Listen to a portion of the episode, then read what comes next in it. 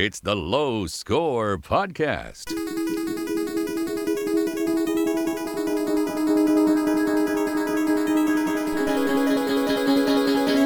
And now, here's Bobby and Jay.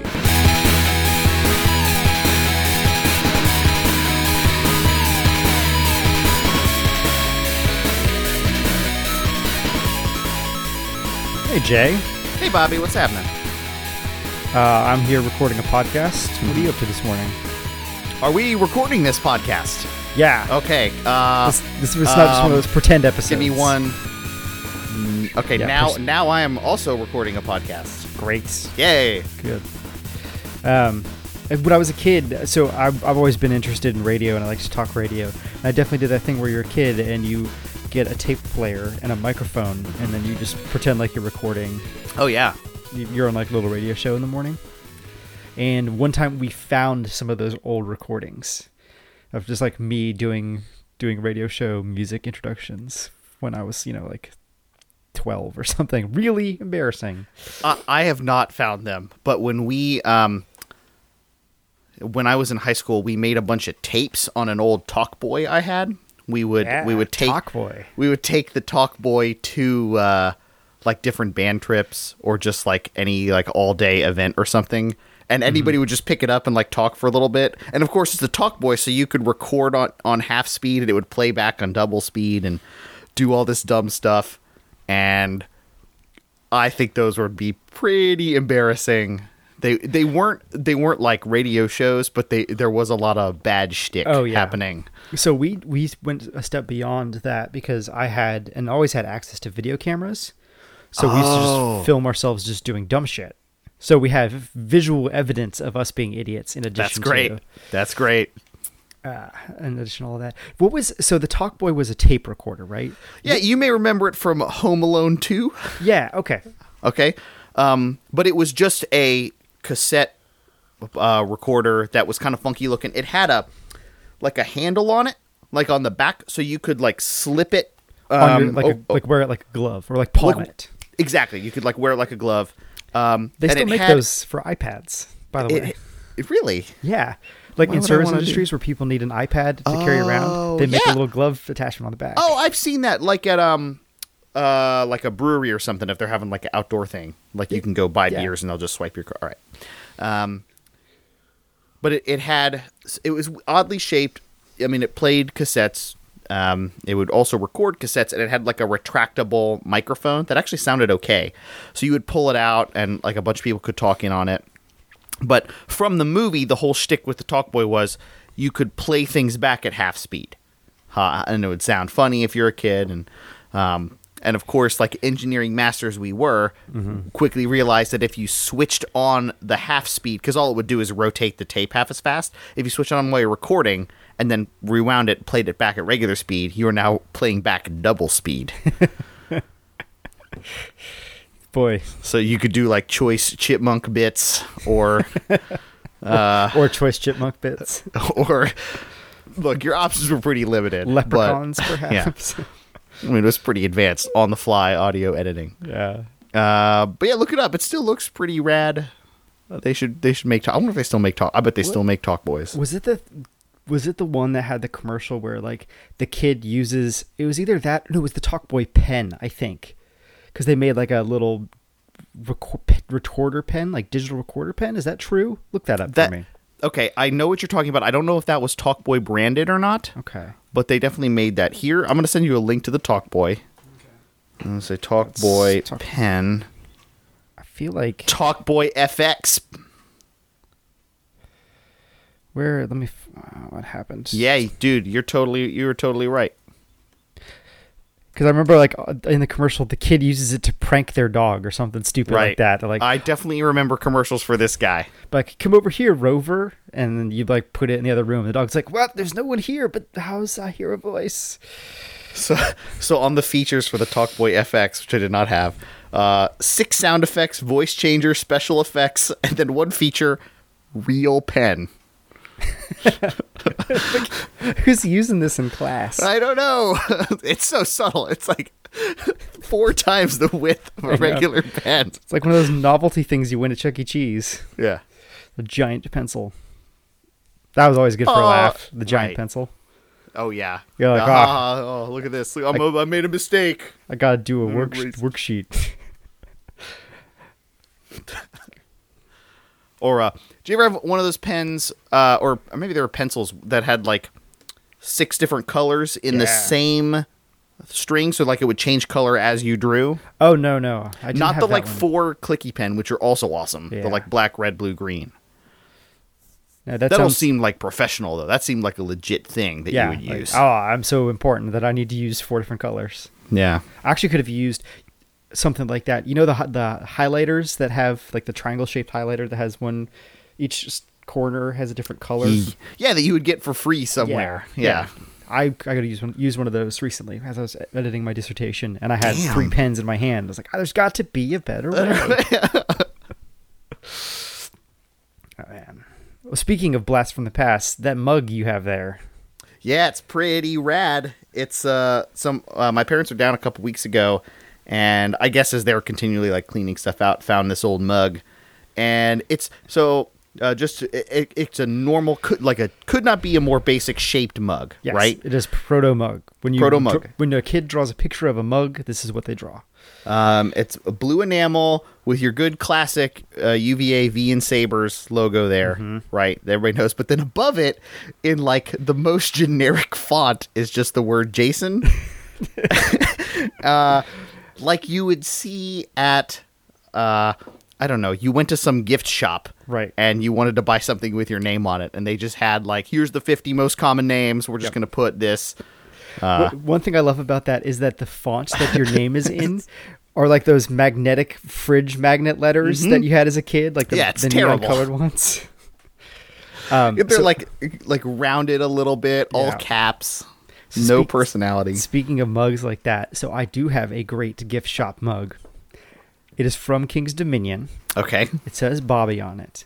okay. and it dates itself because it is when they had just got the Days of Thunder ride or like movie oh, experience ride. Yeah. So like I want to say like 95 or so. Is that the first like sit in the seat, move around thing they had there? Did Yes. they build that facility? For, okay, Yeah. because they, they've been rotated out what's in there. Yeah. They did I know they did a Bond thing. The Bond thing was really cool. I, didn't- remember that one. I didn't do the Bond thing. I did there was like a Marvel villains but it wasn't actually licensed villains, it was just made up villains. Were they licensed I- heroes?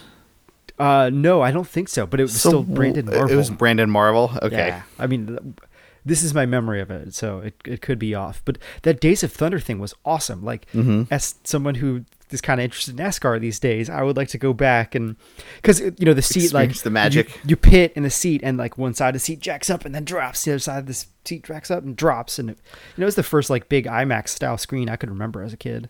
I wonder if because those are fairly expensive to produce. Like, I wonder if that was the only theme park that had that, or if it was in a couple other places. I mean, I know there's like Kings Island or whatever. Yeah, I actually, there's a bunch of Paramount parks, but it seems to, the reason I mentioned that is so now there's D Box, right? Mm-hmm. Um, so at least in major areas, they should have you you pay a, like regular ticket price. You go in and they just like play all of those back to back. You just you just get like ten of them because they they can't be more than like three or four minutes long, right? Uh, no, th- yeah, that sounds about right. And it'd be great if in between each of them they had like the director for them come on and talk about the making of. That'd be so we great. were really excited for the opportunity to work with these rumbly seats. and I was like, what if what if it was like a car? And because you sit in a car, yep. we went from there. But those, yeah, I, I would like to go back. I mean, I haven't been to King's Dominion. So King's Dominion is one in Virginia. I haven't been to King's Dominion. Doswell, since- Virginia. I think uh, after graduating senior year of high school, we had Okay. a, a send off event for a good friend of the show, Jimmy. There, I think that's Ah. the last time I've been to King's Dominion. I, ca- I cannot remember the last time I was there. I don't know why I would have been there. Uh, Because I used to go fairly have been- often as a kid. Because I had a friend who had a season pass, right. and his sister had a generic name that could be like boy or girl, and so Okay. I would just go with that season pass. Nice.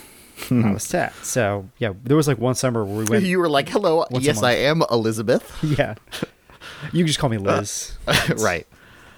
Um, I yeah, I had a, a string there where I was going for a while, like seventh, eighth, ninth, tenth grade, like a lot of summer trips, like like tag on with people's families, mm-hmm. or like school related trips you were going. But then I don't remember going. I, I I think the last, gosh, went to Busch Gardens sometime in college. I haven't been to Busch Gardens since I was in elementary school. I remember Busch Gardens being pretty rad. They've got some big new coaster there from a couple years ago. I'd like to go try out. I do love coasters. Coasters are the best. So that's the that's the major bummer about going to Disney, which is, with few exceptions, there aren't that many coasters. I there. think Aerosmith's Rock and Roller Coaster is super legit. Oh yeah, no, I think that great. is a fun ride. That's great. I I enjoy that. And the um uh the the Everest whatever the Everest coaster is. That's at Animal Kingdom. Oh man, I don't know if I've been on that. Is that new? No, it's not um shit, what is that called? No, it's it's been open since excuse me, Animal Kingdom has been open. It's um I've been to Animal Kingdom a couple times. hang on, Animal Expedition Everest is what it's called. So it's I've really good. there. It doesn't go upside down, but you get to a point where you get to the top of the mountain, Uh-huh. and then it just drops you backward. And dropping backward and riding backward for a while is a phenomenal experience. Wow, You're just pulling like crazy G's going backwards. That's pretty cool. Yeah, it's it's an awesome ride. And you know, it's got actually has like little like story elements in it, so you're supposed to be like looking for the Yeti or whatever. Oh, there right, it is. right, right. and- Like they all do. yeah, but pushing it more so. But yeah, so uh, Universal Studios Islands of Adventure has good coasters.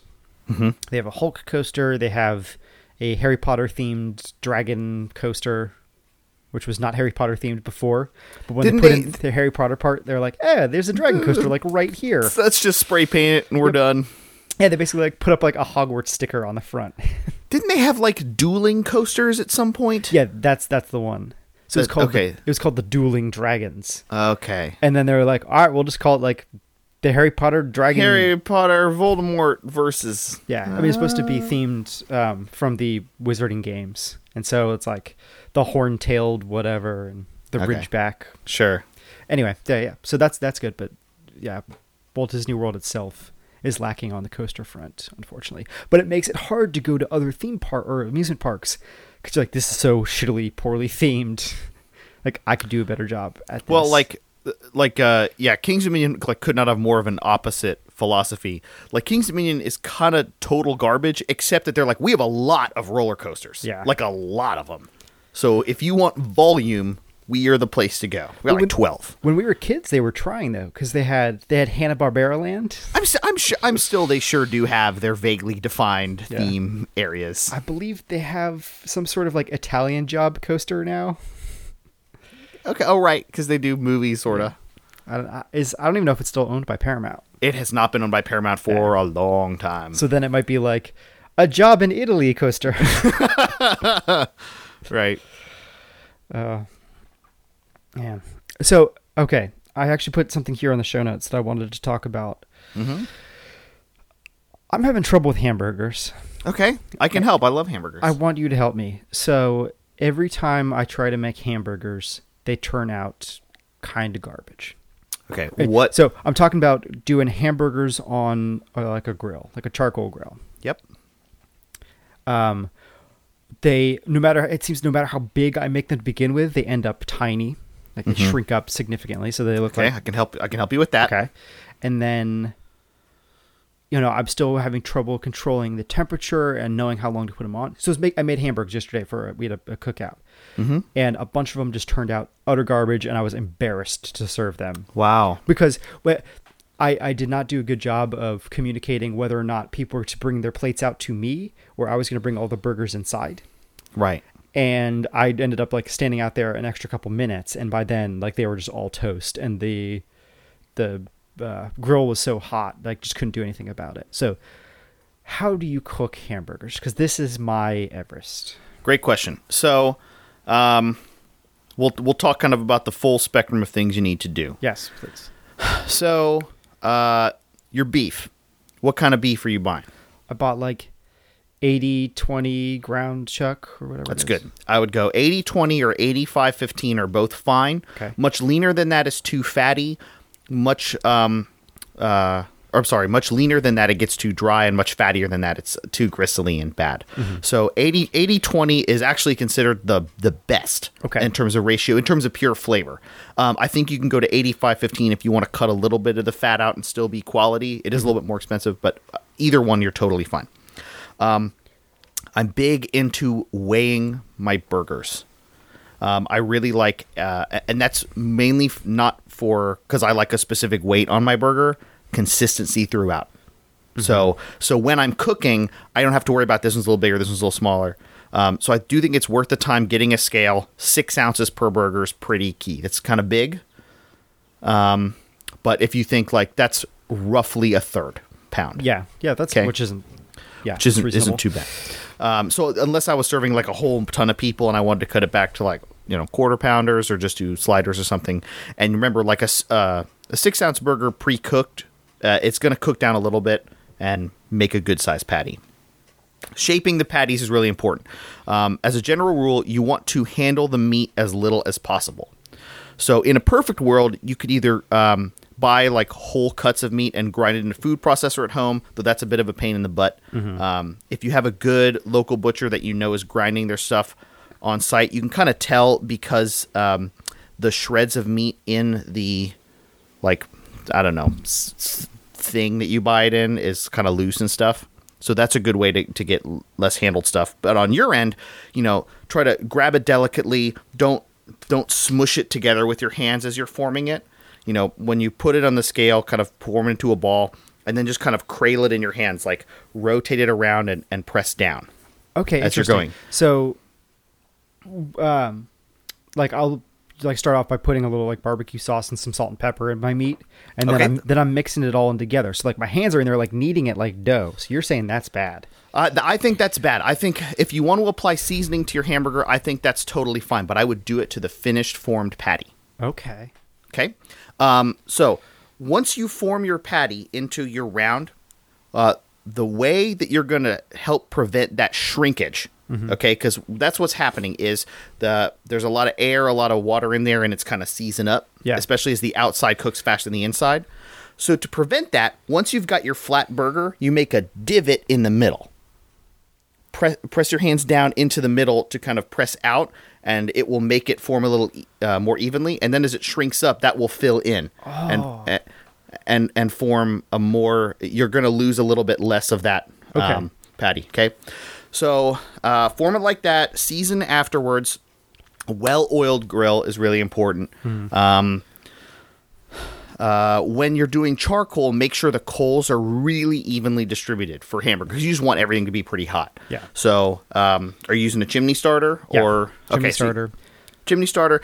Get good like metal tongs or some metal thing, and actually get in there and manipulate the hot coals. Like move them around, get a nice even layer. Um, are you making cheeseburgers?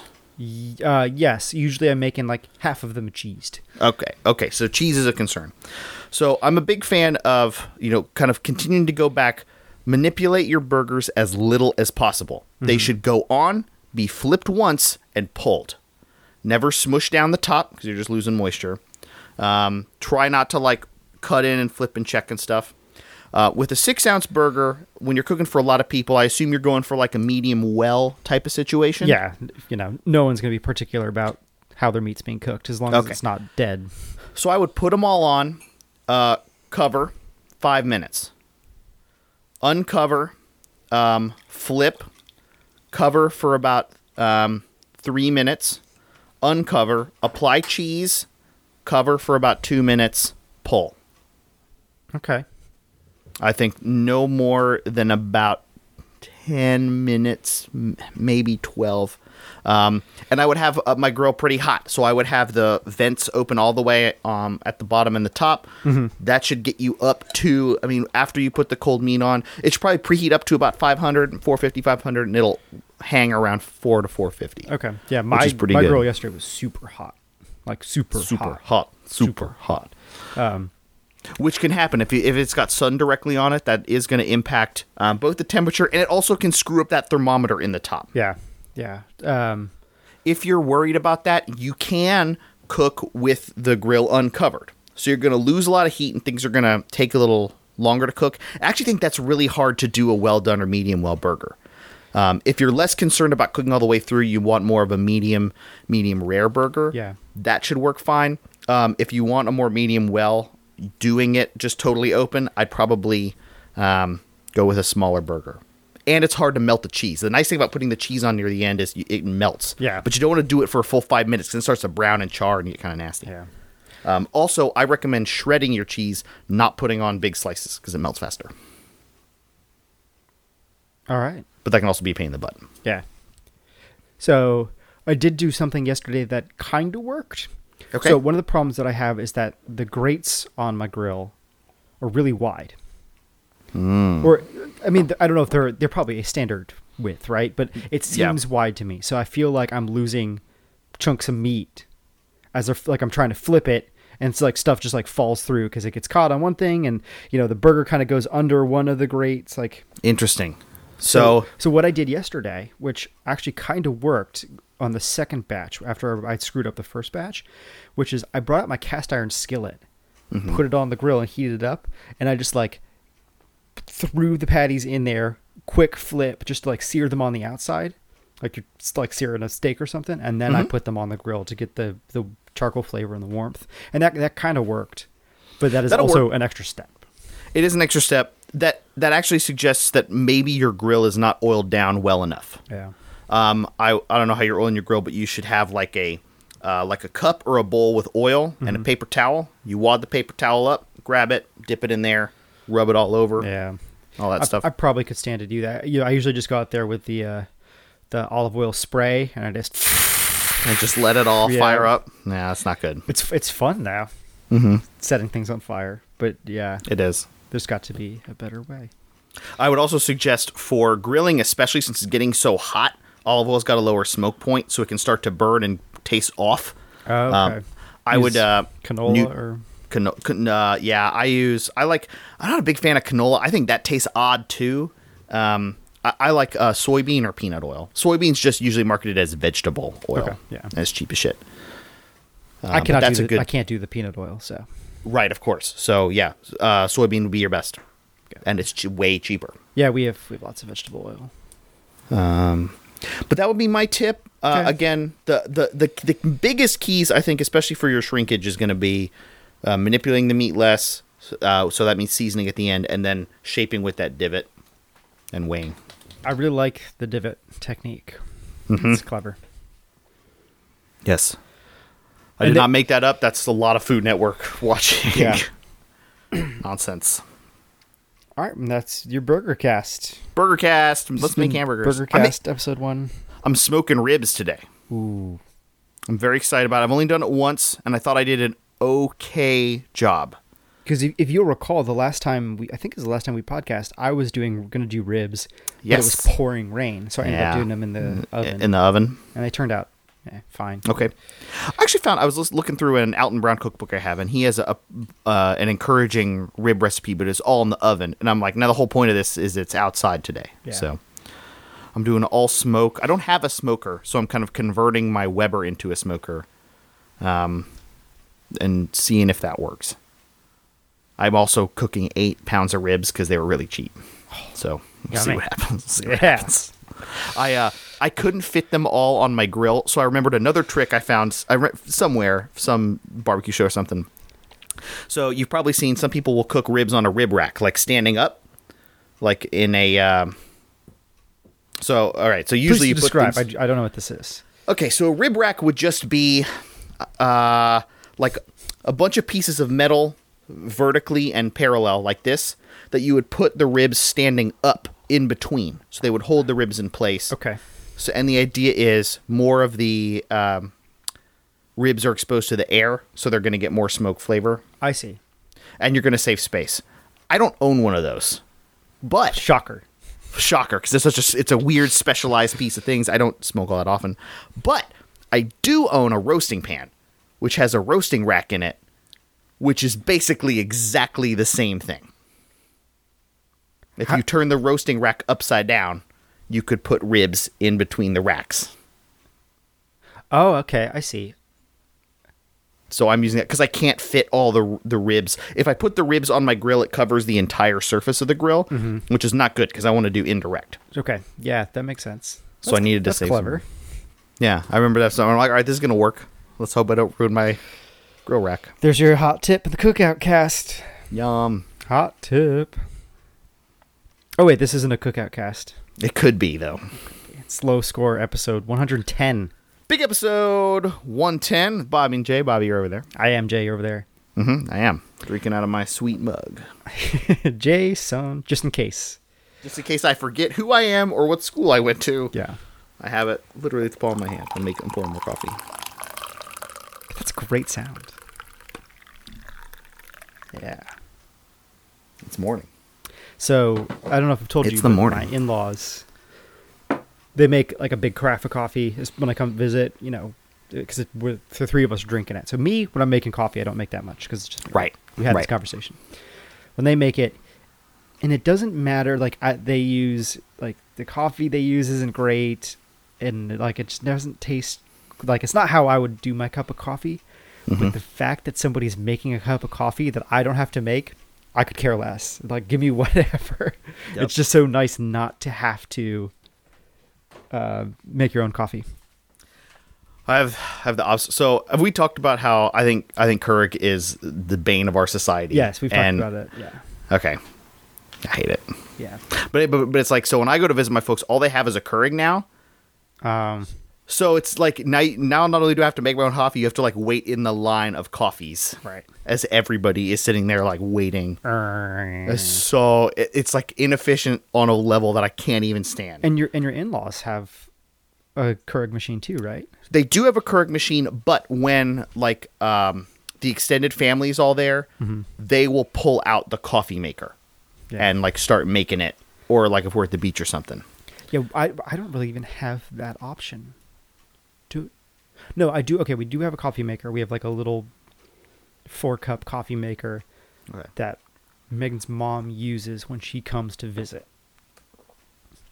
Okay. But I never, I never pull it out. Never if I have a bunch of people over, I'll do. I have like one of the big French presses. Oh, okay. Yeah, that you can that you'll get like two cups out of or so. Got, I could get like three cups out of it probably. Okay. Okay. Yeah, I guess that makes sense. But we also stuff. don't ever have people over, so Yeah, no. problem solved. Yay. All right. Well, it's been a minute since we've done one of these podcasts. We have a lot of games. Well, you is have gonna a be lot a of long podcast. I yeah, two of them are gonna be real fast. Okay. Actually, three of them are gonna be real fast. Uh, do you want to start with those then? Sure, Knock- let's knock let's out? let's knock out a couple. So uh, yesterday I played The Wolf Among Us episode three, which is the Telltale Fables game. Big episode three. Uh, that is still fantastic. Uh, I don't know what much new I have to say, kind of like I did with episode two, but uh, it continues to be engaging in that it is a mystery. S- so where uh, a lot of these adventure games, at least specifically The Walking Dead, has a great story, but it's very like character driven, and you're moving its character along. Wolf Among Us is very like mystery centric, and um, you feel like as the mystery goes on, you feel like you know less and less, and like this is getting bigger and bigger and bigger than just this mystery it was in episode one, or like this murder it was in episode one, and then it became like a serial killer, and then it's like wait a minute, like all these people are involved, and like there's new characters every episode. Um, it's really well paced, very fulfilling um, the since you're like a lot of them are interrogations some of the dialogue choices they feel like a little bit more meaningful like ooh is this character going to respond to me punching him in the face or is this character going to respond to being a little more patient and talking with them I respond. I respond really well to face punching. By the way, there is a character who um he runs like the the fables like brothel or whatever and he just you just punch him in the face if you want to get anywhere with him you just you just punch him in the face like I actually skipped. I think I skipped a dialogue sequence in. Uh, you visit him a lot in the second episode, and you kind of have occasion to go back there in this one. And I just walked in, and he's like, "Hey, hey, man, why are you back?" And one of the four dialogue options is just punch him. So I punch him, and then just totally bypass him and go over to the like room where this other conversation is going on that I actually came here to talk to. That is like them. awesome. And I'm like, this is a great game. This is a great game. A plus. So, uh, everybody should play that if they like games, whether you know about Fables or not. That just reminded me I added something to my list. Yay, we can talk about that. Okay, uh, so uh, continuing the rapid fire segment, I played a little bit of Mercenary Kings last weekend. Um, Okay, Which- so I watched uh, Brad and Jeff play this on the Giant Bomb Quick Look. one of the worst quick looks I've ever seen. Wow. Okay. um, because it is they they spent an hour on what is like three percent of the game. is it is it their fault that that hour or that three percent Yes. took an hour? So what were they doing wrong? So in in the quick look, um, they basically spent the entire time chasing a boss around the map. Mm-hmm. Like it, they would get like two shots in, and then the boss would go away. So, uh, there's a couple things wrong with that. One, it's pretty infrequent that you're in a boss battle in the game. Uh, the boss does like appear and disappear for these timed uh, segments, and it can be frustrating to go hunt him down. So th- that that's fair, and I and I, I actually think that's kind of annoying. But if you look at the map, you can see all of the places where the boss will appear, which Brad never did. He was just like randomly like walking around. Oh no, he was he was he was uh, looking at the map. Oh, really? Where Yeah. like the skulls were and stuff? Yeah, th- but Okay. he'd like okay, now I need to like go to this door and then go to this door and then I'll be there. So like That's that's fair. So, I, I guess I was like, that is a frustrating part of the early game. I think.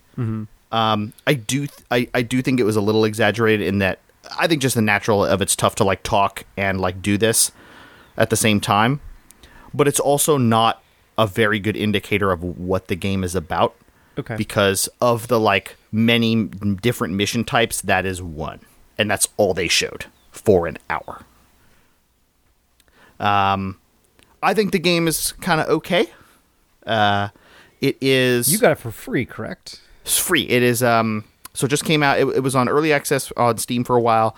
Uh it just came out on ps4 and pc it is the ps plus game of the month on ps4 um so it's free. Still free.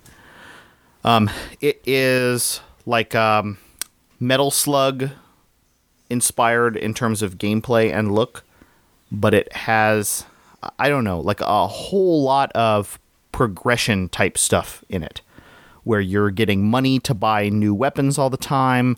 As you do more stuff, you are like ranking up, which accesses more missions and more weapons. So it, it looked like a uh, Scott Pilgrim pixel art meets Metal Yeah. Slug meets Borderlands Uh in terms of like not- upgrading not- guns and Yeah, but it's not. You're not finding guns. You are find you're finding parts that let you buy guns. Your inventory is also static. So you whenever you go into a mission, you can only take one gun. But every but the missions are short, and when you go back to the hub, you can switch out your gun and switch out like parts of the gun. So you'd buy a gun, and then you can buy like different types of ammo for that gun. Okay. Different types of elements for that gun, different types of scope for that gun. Um, it's pretty fast paced. It's it was a super fun like multiplayer type experience because your character progression like persists. So in that case, it's like Borderlands or Diablo or whatever. Um, I feel like I'm not doing a great job of explaining it. I mean, so you know, it looked cool to me, and Yeah. then then I would watch that quick look, and I was like, I don't know about this. Like that doesn't. The bit that they showed did not seem fun, and so it's I, you know I don't have a PS4 and I don't play games on my computer, so there's no Right. point in buying a computer. No. So I've been waiting. They just announced a Vita version. That'll be fun. So- because it's it's a great little diversion. The um, you basically you start in this hub world. You go upgrade your character, pick from a list of missions, and go do that mission. The missions themselves take you know between five and fifteen minutes, probably depending on what the mission is. Then you come back and kind of rinse and repeat. Um, you can replay missions to get more items or complete extra objectives, which then get you more money and level you up. Um, so it's very like progression based, and then as certain as soon as you beat bosses or a certain amount of missions, you unlock like another tier of missions and can go to different locations and stuff. So, um, in that sense, it feels a little bit Diablo-y maybe in that you're kind of running out, doing stuff, coming back to a hub, you know, go into your inventory screen, like, all right, here's how I want to allocate my my guns. Here's the different. Here's the knife I want. Here's how, how I want to be dressed. Let's go out again and come back. Um, but it's like great actiony like shooting at the same time. I think it controls pretty well. It it feels very unique. It looks great. The soundtrack's fantastic. Um, a very good kind of pick up and play light thing. I think a great multiplayer experience. I don't know how engaged I would be at single player playing it. So who are you playing with multiplayer? Playing with Jimmy online Obviously, that's right. Uh, which was super fun because he was like he'd been playing for hours and hours and hours, so he could kind of just blast through everything while I was like leveling up, figuring out my characters. Um, it was my first online experience with the PlayStation 4, which left a fair amount to be desired. Um, and maybe it was just like understanding the different paradigms. So we, so I, uh, we talked before, and uh, he was like, "All right, you should start the match because you're further back. So like you may be like way um, you may have a hard time if you join my game and then we're playing in like my progression. So I did that, and that was that was fairly easy. Like I set up an invite, I set the game to what I thought was private, and then he joined in. But the game kept crashing every once in a while. We played a whole match and couldn't talk to each other until we realized like the game invite is completely separate from like the party chat invite. Okay, so I had to like go to the system level and invite him, but there's also a system level setting where you can like flip that as the default. Like what is the chat default, your party or your game? And I actually kind of like that. like having the option, or you like it separate? I like I like having the option and I also like it defaulting to party chat. Like now that I know that's there. So why would you ever do a party chat where you're not playing the same game? if we were playing so Mercenary Kings, so you can just open it up and have four people in there. Mm-hmm. So if I just wanted to have a conversation with somebody and then like not want like randos coming into our game to overhear it. Oh, okay. So party chat, gotcha. That's a private. So Correct. uh, the game chat is when the game is open, everyone who's in the game can talk. Correct. Gotcha. So I kind of like that. Because on the Xbox 360, it was like invite to party and game as the Right, right. So they were still different in the Xbox. It was just a lot easier. Like there was a system level invite to game, and it doesn't seem like there was in Mercenary Kings. It's actually pretty easy. Like there was in that hub world, there's like people with little shops. Like here's where you get your missions. Here's where you get your guns. Here's a person who just handles the multiplayer. And it was So like, it's like here- it's like a Pokemon Center. You Yeah, the co- back of the Pokemon Center. it was- you talk to the person, and that is exactly how it was. Yeah. so anyway, that's that's Mercenary Kings. I played for a little bit, had some fun with that. That was that was that. cool. Well, see, I played Jazz Punk. I finished Jazz Punk. Jazz Punk is so good. I talked about that two episodes ago, I think. Yeah, and I don't think I had. I can't remember if I'd started playing it for the last episode. I don't think I don't think so. I don't think so. But yeah, you were right. That game is superb, and it basically does the same thing as Gone Home, except it's kind of dumb and irreverent, and I really, That's- really enjoy that. that. That was my review exactly. Like I like the promise. It's like the promise of ja- of um, Gone Home being fulfilled, in that Gone Home does a lot of things interesting. But the biggest one is like, hey, you could make a first person game that's just like whatever. Like first person game and fir- shooter are different genres. Right. So the like taking that idea and making a completely different game is fantastic. Yeah. Where you're still like sol- I mean, you're still kind of like solving puzzles and Yeah, you're walking, around and clicking on things in the environment. But the story is completely incidental to the experience of jazz punk. Totally. The real experience of jazz punk is finding nonsense. Right. Like Jazz Punk is totally a game about people's obsession with walking around and trying to interact with everything in the world. And that's it surprises you by sometimes it produces nothing and sometimes it is just the most insane inane nonsense. Or just great jokes. I love in the first level the guy playing the saxophone making bad puns about uh like data where he's like I've got some upcoming gigs almost a terabyte. Yeah, the the writing on it is super and I just I yeah, I totally loved it. I don't know what else to say about it. Keep it short. You should play you should play jazz punk. It's fun. It's totally fun. And and it does some like crazy awesome things with the environment. So the point when you go into like the computer world if you recall. At the end, yeah. At the end, yeah. Like that was it's just like pretty to look around that. Mm-hmm. From a game getting like a, shot up of tubes and stuff, Yeah. and um, I, I loved it. Let's, I love the, the guy who gives you missions walking downstairs, but he's just like passed out behind his desk. Yeah, it it just it does great things that are like tricks from like animation and comedy, but in a natural way that doesn't feel forced in the game. Like, Right. and my, I think my favorite gag, which is not to give anything away, my favorite gag in the game is so you're supposed to be your body is shaped like an icon, like you you the the silhouette that you would see on a bathroom door. That's what Yep. everyone looks like, right? And those people have no appendages, Hmm. but sometimes you need to interact with things in the game. And so it shows in first person like like a weirdly drawn hand like poke up It, with it almost looks like it came out of Ren and Stimpy or something. totally like like kind of like gr- gruesome Veiny, with the, the yeah. hair sticking out and stuff. And you interact with the thing, and we're done interacting with it. You drop it, and it turns out it was just like a hand like on a stick, On a like a paper hand on a stick. And if you interact with that same thing again, and you'll drop it again, and there'll be two of them on the Yeah. floor. There's a part where you play Twister, and then there's like, and then asks you to do like, Like your too fifth limb. Yeah.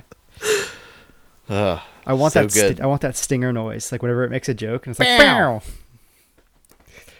Want that? Um, okay. So I played some more Bravely Default. okay. There's a question mark at the end of Bravely Default. I played a little bit more too. I keep kind of chipping away at it. I'm having no luck at chipping away at it.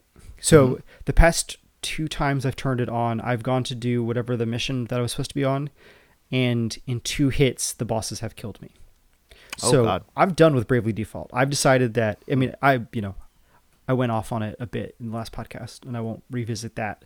But I've decided that I just do not like that game, and I, don't want to play it anymore. So it got to it got to the point where I would like have my DS and I was about to pull it up. I was like, I, you know what? I would rather go play some Persona Three Portable. God like, damn it.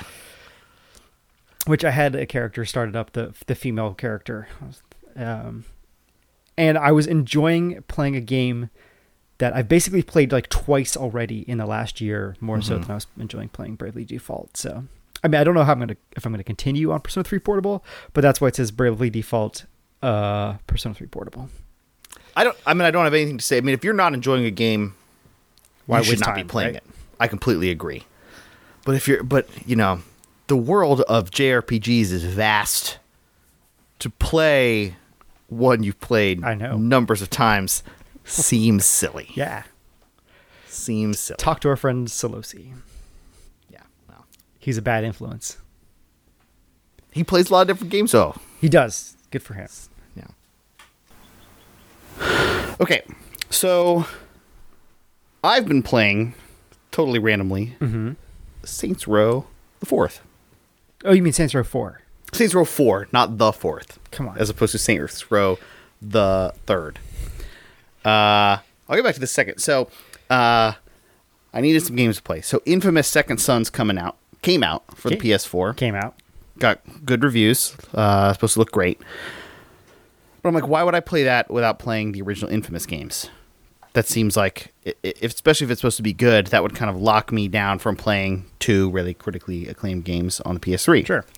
So I decided I'll go buy them. They're gonna be super cheap, just like I bought Uncharted. So I went to GameStop, bought Infamous 2.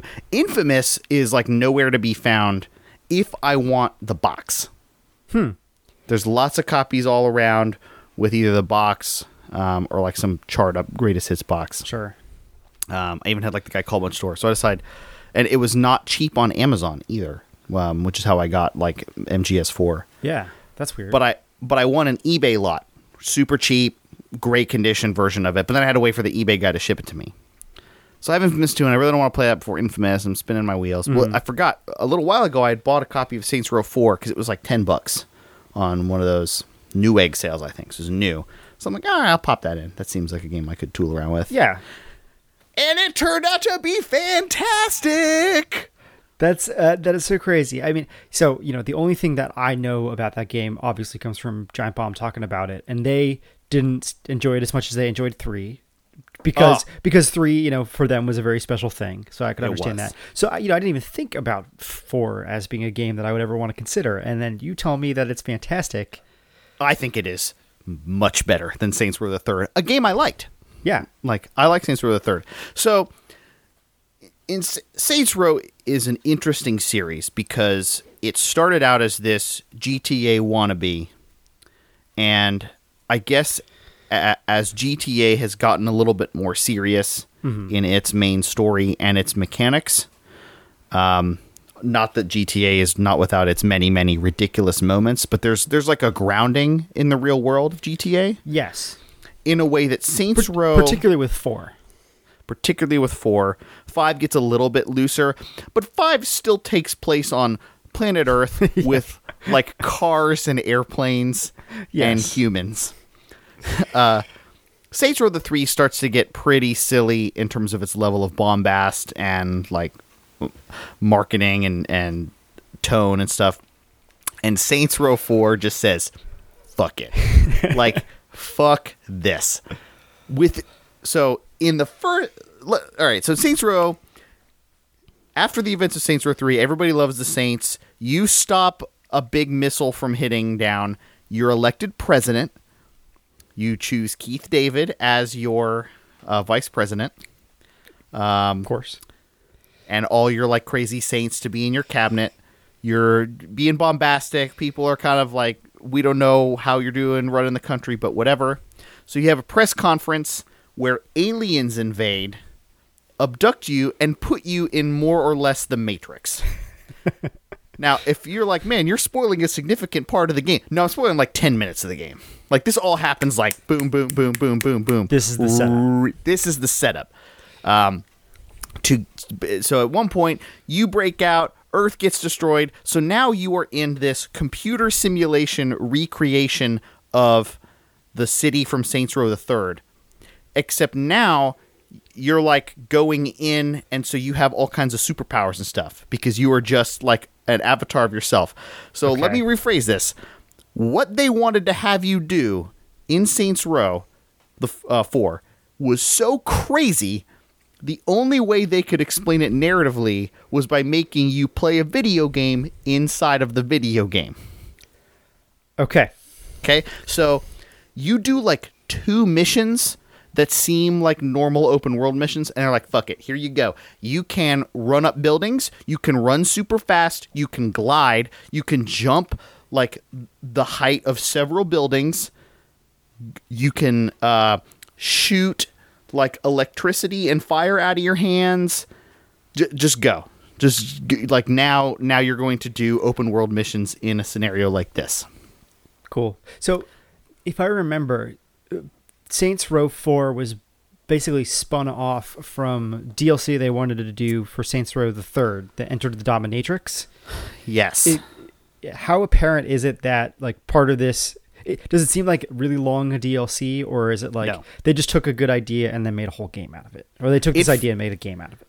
it feels like a full fledged legit game. There, the if there's something that seems um, rushed about it, it's that I believe it's the same city from Saints Row 3 but I don't remember that city that well, so even that didn't really bother me. Plus, now you are flying around the city, so Yeah. there's no reason you'd ever drive a car. Um, you're y- there's this incredible sense of motion and speed and like jumping. A lot of the game is very vertical. Um, that Sounds like, a chapter from my dissertation. it's hilarious. It's like, um, yeah, I- mean, if we want to get that way, it's a real like deconstruction of the like open world thing. Like, what if the world was actually open in terms of like instead of just like uh, I don't know, you you have roads and and stuff. Like, there's still rules here. Right. now, they're like, no, we don't, we we don't care. Like, there's no there's no fall damage. There's no nothing. Um, you're in big robot suits for a lot of the missions, but there's still like a drive. The um, the story itself is like this weird extended Mass Effect 2 parody because Sure.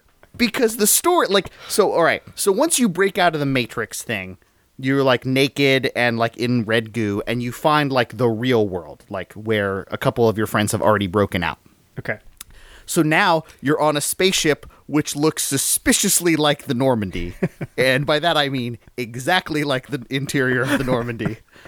and you have to go rescue like all of the different characters from the past games to assemble them on your crew to then go on the final mission to defeat the aliens. What, what a mm. weird thing to do a parody of a game that's I'm not kidding. And, it, and that part is a is a little bit subtle, and I'm like, wait a, m- okay, right, I get it.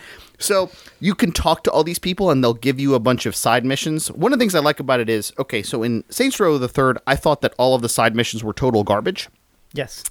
and I feel the opposite in Saints Row Four. In fact, I did every side mission, and they're structured pretty well in that, um, you know, there's quite a few different mission types, but uh, one of your side characters will give you like, I want you to do like these four things, and then I'm going to give you something like a new costume or a new gun or something, and then you also get XP and money and stuff to go get yourself more items. So it's structured really well um, like Mass Effect. So in Mass Effect, there or in big role playing games like that, romancing is a big part of it, right? Like you want to pick a character and carefully construct these dialogue options. Yeah, they gotta romance to, the stone. to romance them. So every character on board has a like romance option, and it is just like a super quick dialogue. Like you'll go up to.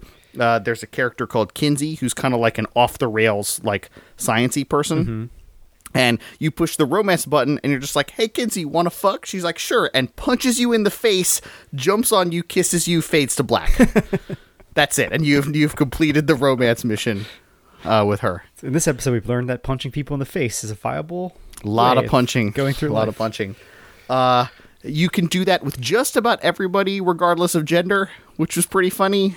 Um, some some of them like you th- like are really funny but don't end in a sexual encounter? Like uh there's there's a guy who wrote a book and so there's a lot of like sexual dialogue but it turns out you just wanted him to get you just wanted him to sign your book. That's pretty funny.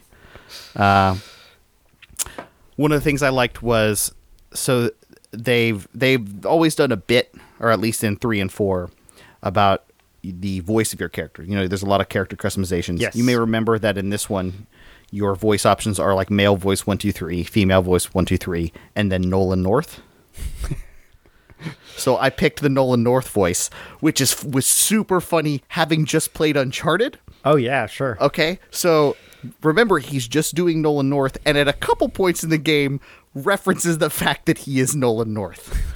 like you're talking to Keith David, who remember is just Keith David, and he's like, like you, like you're not even a real actor. You're just like a voice actor. I'm I'm Keith David. Like I'm great. Blah blah blah. Or uh, the, like you'll you'll need to sneak into somewhere and uh, somebody over your microphone be like, "All right, when you get in there, just be yourself." He's like, "Be Nolan." like like breaks character for just a minute and then like is right back in it. Uh, that was super funny. I, I just I felt like I had a real big grin on my face the whole time. It's really fast paced and like when you got into the actual missions and stuff, they were still really fun. Like it's really good. Third person shooting, really adventurous. None of the missions were too long. Yeah. Um, they felt like you kind of got in and out and w- felt very meaningful. Uh, I just had a total blast with the game. I thought it was one of the biggest, most fun um, open world games I, I have ever played. I really, really enjoyed it. I'm gonna have to give this a go then, based on this Yeah. recommendation. It's dirt cheap now. I'm sure. Um, I mean, I got it for ten, but I think you could easily get it for for twenty, and I'm on like full price. Why would I hope get it for twenty when I get it for ten? Well, if you want it like now instead Oh, of waiting okay. for a sale, Uh, you kidding me? Right. I w- yeah, I would definitely recommend this to fans of video games. So uh, I've just started playing now. So going back uh, in the middle of playing Saints Row the Four, Infamous came, but I was playing Saints Row the Fourth. So I've started playing Infamous on the PlayStation Three Yes. entertainment system, and so far that seems okay. Um, It, I mean, it's hard because basically what you have are two similar open world superpower games. One has you know four years or no, when when did Infamous come out? 2008, 2009. Yeah, so five years leg up on it and, and le- lessons learned. Yeah. So on the one hand, like it, it still plays really well, and it feels very different. So it's a, it's a slower paced game because every game is a slower paced game than Saints Row the Fourth.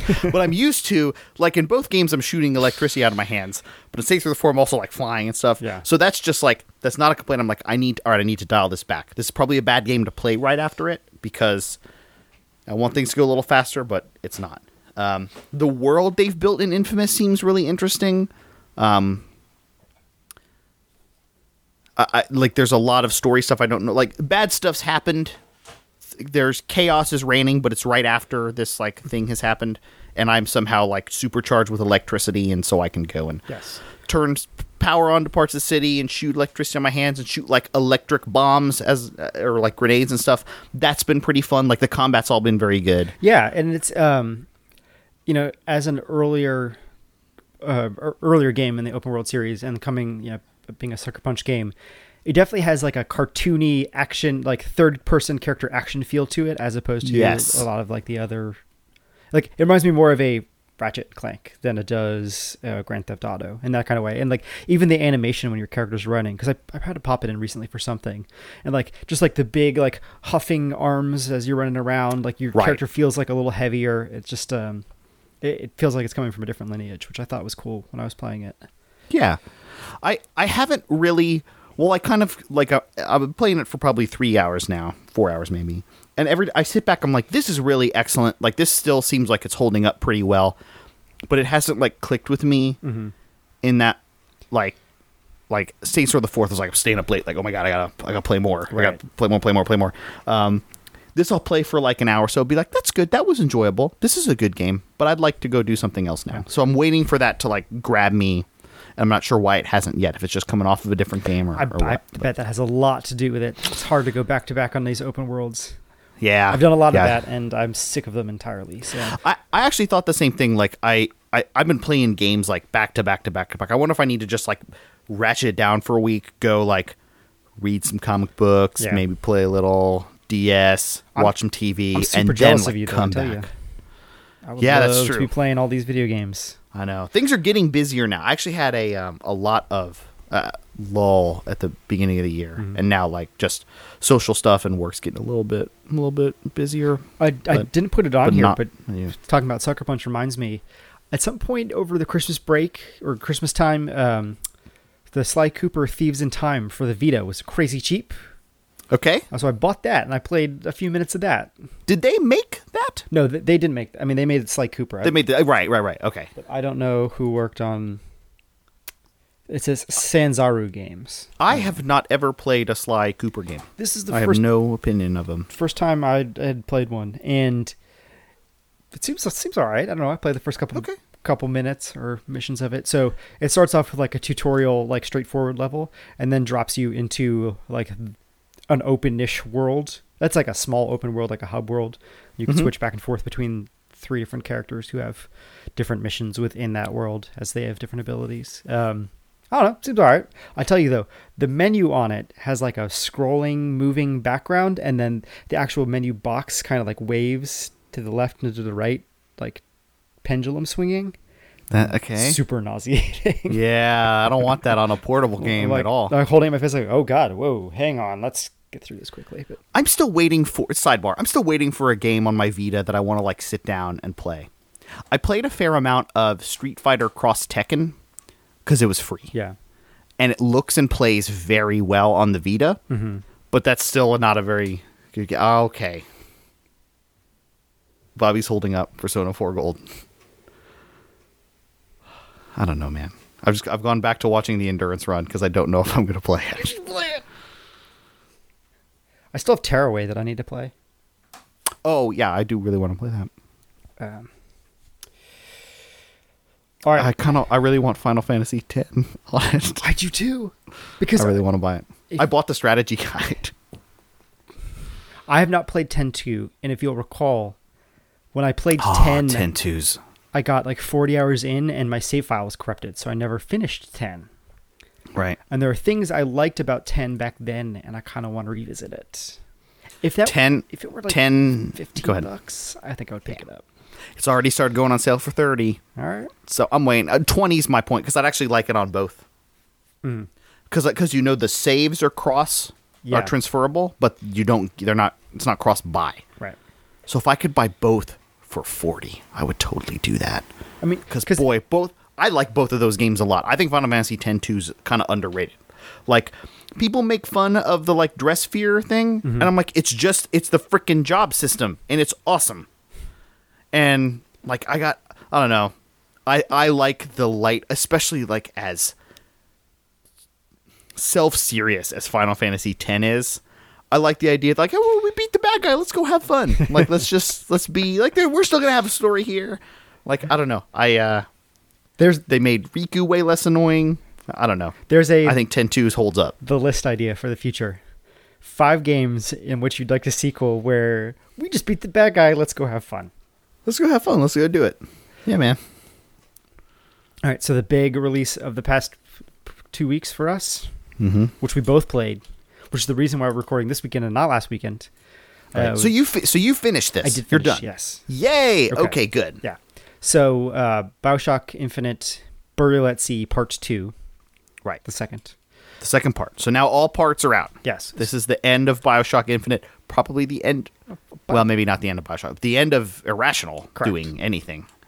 So before we get into the discussion of the the game itself and the story of the game, let's talk about my experience trying to play the game. Okay.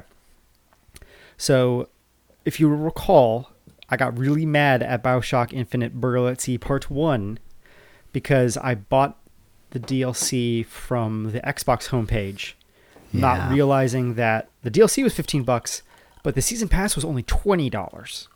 So I already paid 15 for it. And I was I was uh, mad about that and I'd gotten over it finally. And so it came time to buy this one, another $15. So that's $30 for the two DLCs as opposed to 20.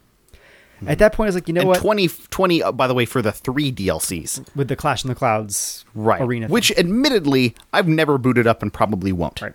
But I did get it. I, so you know what I decided to do? I just bought the season pass, right? Because like it, like you, it gets um, you get the. DLC But wait, but now you've paid 35 where you could have paid 30. correct. Because I thought, well, I might as well get the Clash in the Clouds, just in case I ever Oh. want to play it. Okay, that is cheaper than buying all three individually, right? Because that would have been 40. And there's like extra like plasmids or like something that you get in the game if I were to play it again. So might as well just spend the extra Full 20. experience. I got you. stupid, but that's what I did. So, Burial at Sea Part Two comes in two parts. Right. The, fi- it's file so size, big. yeah. I've never seen this. It's like two like 1.7 1.8 gig files. Yes. At least on the 360. It is a single download on other platforms, but it's still quite big. Yeah. At least on PC. I don't know about PS3. Which you know, I was at home. I have pretty slow internet here. I booted it up and I set the first one to download, not realizing that I needed a Part Two to download. So, got really excited to play it. Fuck! Now I have to wait like another you know 40 minutes for it to download, which Right. that's significant. So, it's like finally got it going. Sat down, played through a bunch of it, and I needed to stop for whatever reason. And I was probably I realized that I was like three quarters of the way through the game. Didn't know it. Huh. So I said, you played a lot. I said I need to, um, because it was like one of the first days that I had like turned in my thesis or something. And I needed to go to school campus on Friday, and I thought, okay, we have an Xbox there. I'll just bring it with me. So I grab my memory card. I throw the two DLCs onto the memory, like a memory stick, uh, and then in my save file, grab the disc, bring it all to campus. Get there, and I try playing, like pop into the disc and just go into the play the downloadable content, and it's like it's not showing up. That's weird. Like it's totally here. And so I tried moving it from the USB to the external hard or internal hard drive. Thought like, eh, maybe it just needs to find it all in one place. Couldn't find it there. Okay. So downloaded the first part. Also took again like 40 minutes, even on our campus network. So the slowdown is obviously on the server. Wired uh, Xbox. Yeah, wired Xbox on one Yeah. of the fastest internets in the country. Like our campus has blazing internet speed. Yeah, it's got to be the Xbox servers. So 40 minutes goes by. I I spent most of the morning waiting for this to get ready and to try to download it. And then I had to go to a meeting and then a talk and another thing. So I come back to it. I was like, I'll just leave this, leave the, the thing downloading, come back to it. Came back to it, still didn't work. And I thought, oh crap, well maybe it's because I had like the old version on there and the new version, so I went and I deleted deleted both of them again, re-downloaded them again, so like another hourish. Still wasn't working. Thing I didn't know that I needed to do until I started like browsing the forums was download the like 800 KB file that says season pass content to activate the fact that it would look for the season pass stuff Right. Fucking idiotic. Because it kept telling me like oh you only have part one installed. You only have part two installed. Like why? I don't know what's going on. So uh i played for 20 minutes that day and had to stop again because it was time to go home. And then i finished it up the other day. So just like I wonder if they've fixed that in the modern consoles. Because the reason those files exist is season passes didn't exist when the 360 was made, right? Right. So they can't they can't just tie it to your profile. They, there has to be some file there. yeah that says hey this person owns this stuff This person's legit. You can let him play the season pass version of it. yeah i yeah just a major bu- i should have just said download this first Right? because the, because I bet you could have played episode one because in your buying history you have not bought Burial at Sea episode two, oh god you're right right? I bought it a says season you bought the season pass, which then the game says, okay, this file's here so you can go. But you ha- right oh my god like Yeah, that makes total sense to me. Yes. why it like it's s- stupid, it's fucking dumb, right But but I'm like, oh, yeah, that's the way they solve that problem is make you download these little keys. which I, you know, no big deal, except for the fact I didn't know I needed to do that. Spent Right. hours wasting on it. So I'm not letting any of that color my experience. Finished up the DLC, uh, and we're gonna spoil it all to hell for the next. Do, you want to say ten minutes, max? I don't know if we should sp- should we spoil it all to hell. I want to. I want to. Okay. I want to talk about the ending, right? Um, All right, yeah, then we'll spoil it. Let's give our let's ten minutes. ten minutes. Is that enough? Okay. So I'm looking at the, at the clock right now. Ten minutes. So in five, four, three, two, one. Fast forward ten minutes if you do not want to hear spoilers for Burial at Sea. Okay. So, um, I I actually I wish that they had put part one and part two together. I think it would have been a more satisfying experience with that arc. The split Yeah. that they make uh, doesn't feel artificial. Like it, it makes sense, but I think that it's it's completely separate gameplay. Right. It's a completely separate. And not only is it separate characters, it's separate gameplay. Right. You go Yeah. from traditional Bioshock to like stealth stuff. um, um, It's a big. It's a big story moment when it breaks. yeah. So but it doesn't. One does not feel like a fulfilling piece of content on its own. Correct. In retrospect, and and I think that two would have felt more fulfilling if it were a little longer, just because it's telling such a good story. you're kidding. To, uh, If if how long did it take you to beat episode two? few hours, I my play clock is like six hours. really.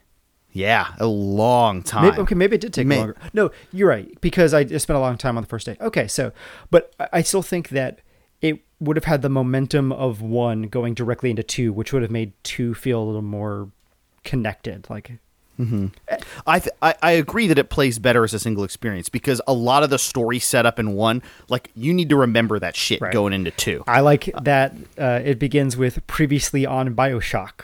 Like, Yeah, not not previously on Bioshock Infinite, not previously on Episode One, Previously previously, on on Bioshock. Yeah. So in uh, episode two, or part two, you play as Elizabeth, and like Elizabeth doesn't know how to use, or she doesn't use guns really. She doesn't know how to use the skyhook thing. Or there's some like story justification for why she doesn't use it. So, She uses it. You can use it though. but, but yeah, so you don't use it to like mangle people. It's not like Oh. a melee weapon in the same way. No, you're right. But you can like hook and like fly around Yeah, on stuff. and the three parts that have hooks. there's a, oh, there's a lot of parts that have hooks.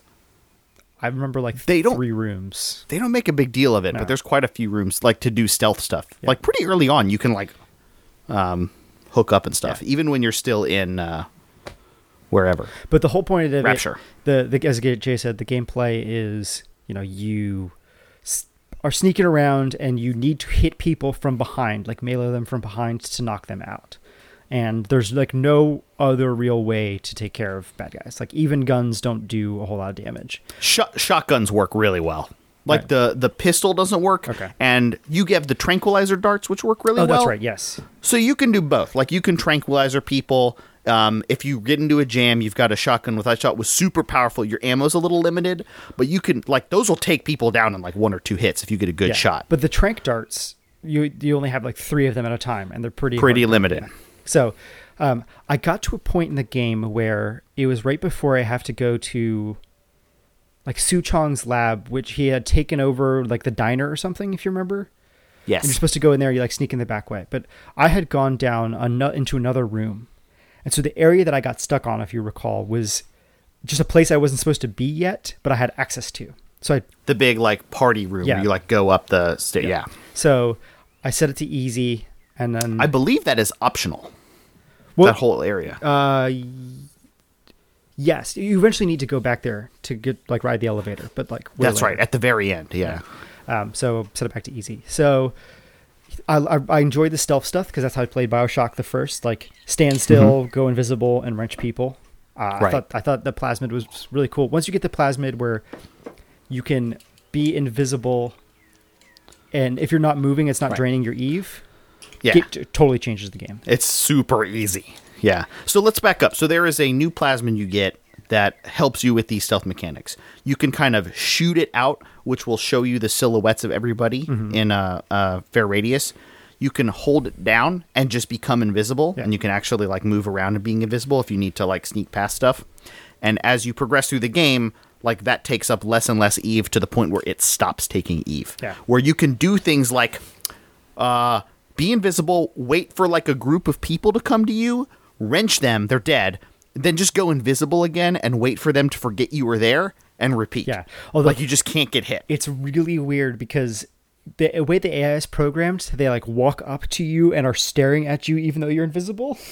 Yeah. So it doesn't make you feel like you're invisible. Like I, it just seemed like a bad bit of programming because it looked really odd because they all just like congregate around you, which is probably because they're looking for something that would be there, but they just happen to Mm-hmm. Be staring you right in the face.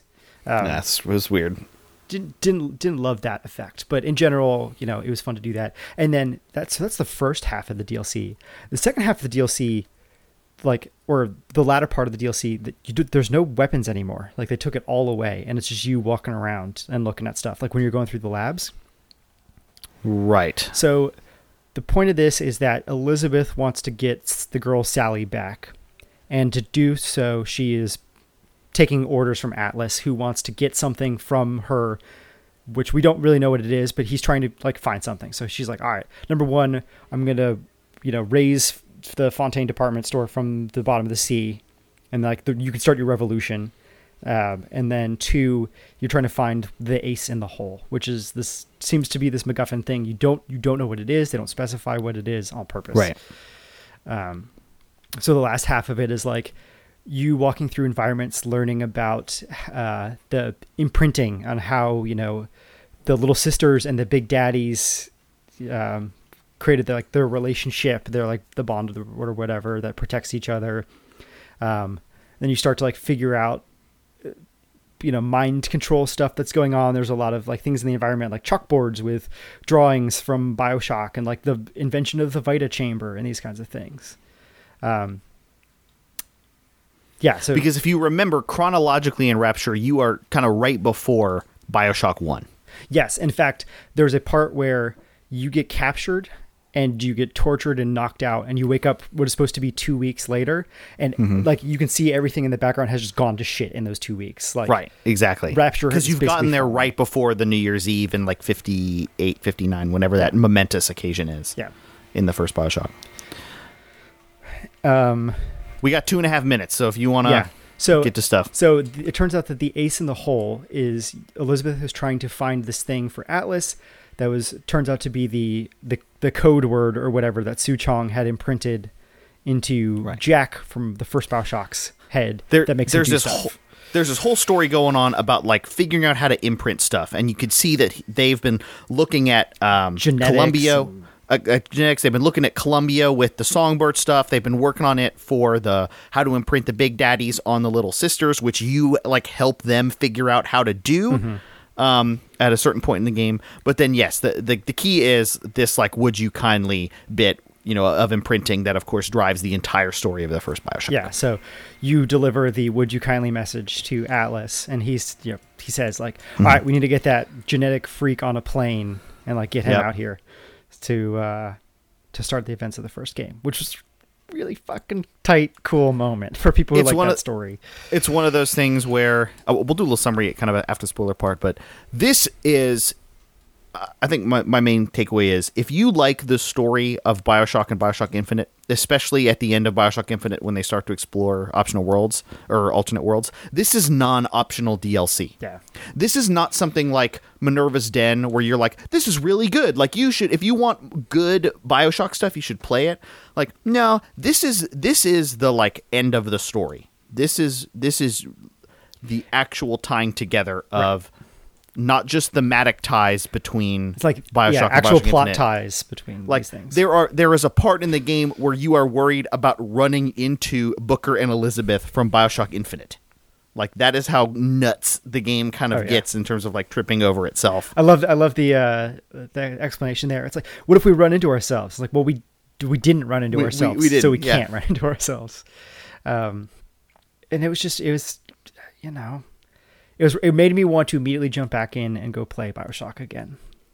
It's like the combination of the super meaningful, super clever story stuff, um, making meaningful use of all these characters again, combined with really fresh gameplay. Like it wasn't just, you know, the first one was like, oh, this is kind of interesting. This is Bioshock Infinite Combat in Rapture. That's kind of neat. Yeah. This is like, no, we're going to force you to play in this stealthy way and give you new plasmids and weapons and stuff.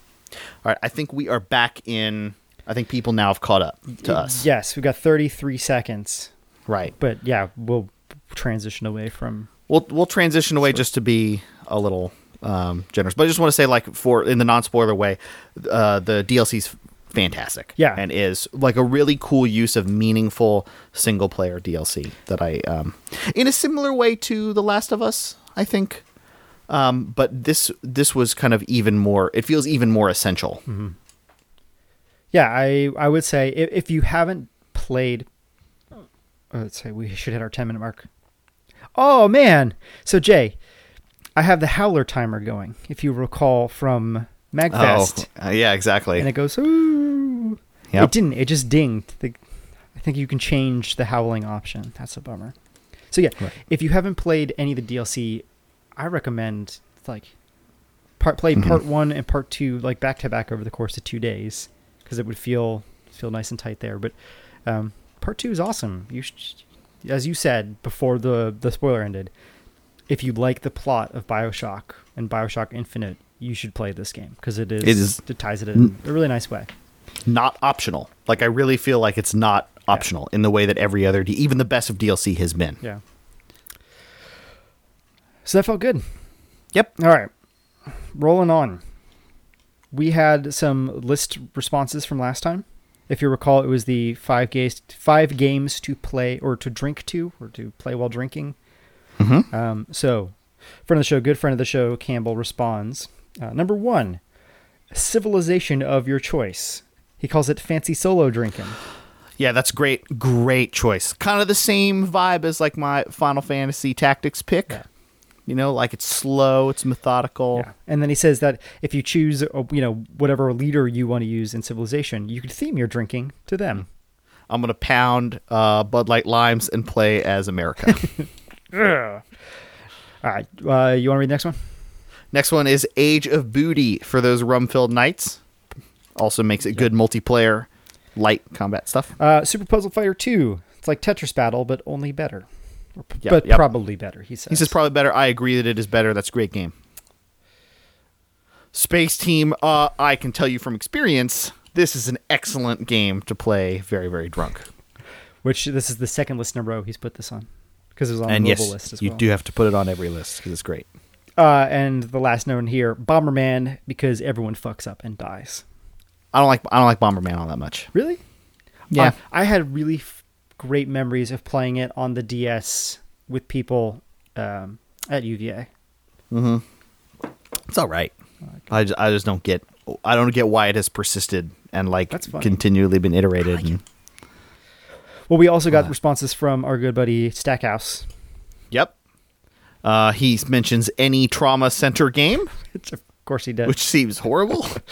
Uh, number two, the free Intel Connect promotional game starring Captain America, totally. uh, Chris Evans, and uh, Red Foo of LFM, LMFAO.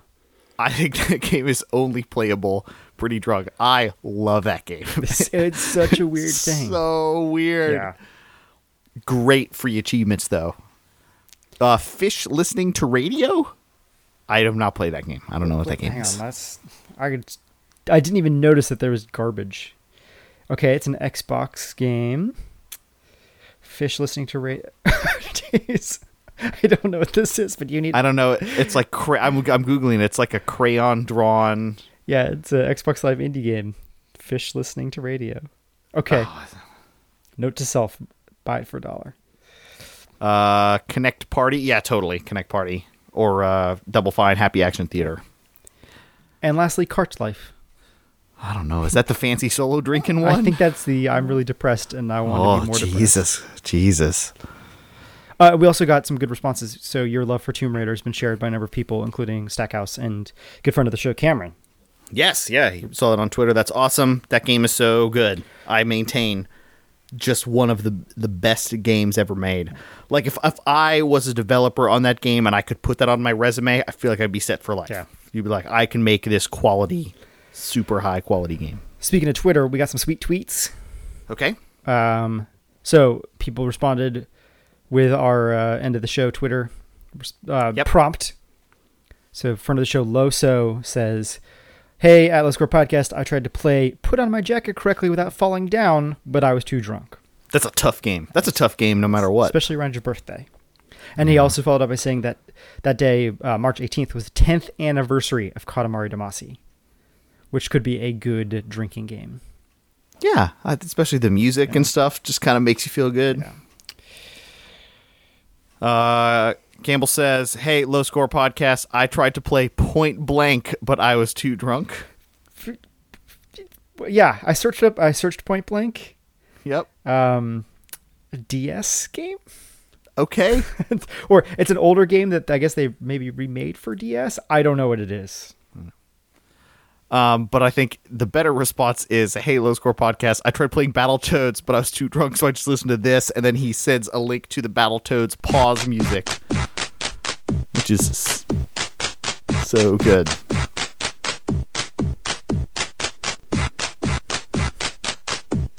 Are you listening to the music right now? Oh, you can't hear this. No, I Oh, can't yeah. hear it at all. It's uh, it's coming through on my end. Sorry. That song's great. You should listen to it. I didn't realize that it was not wired through. Yep. Hey, here's something else that sounds great.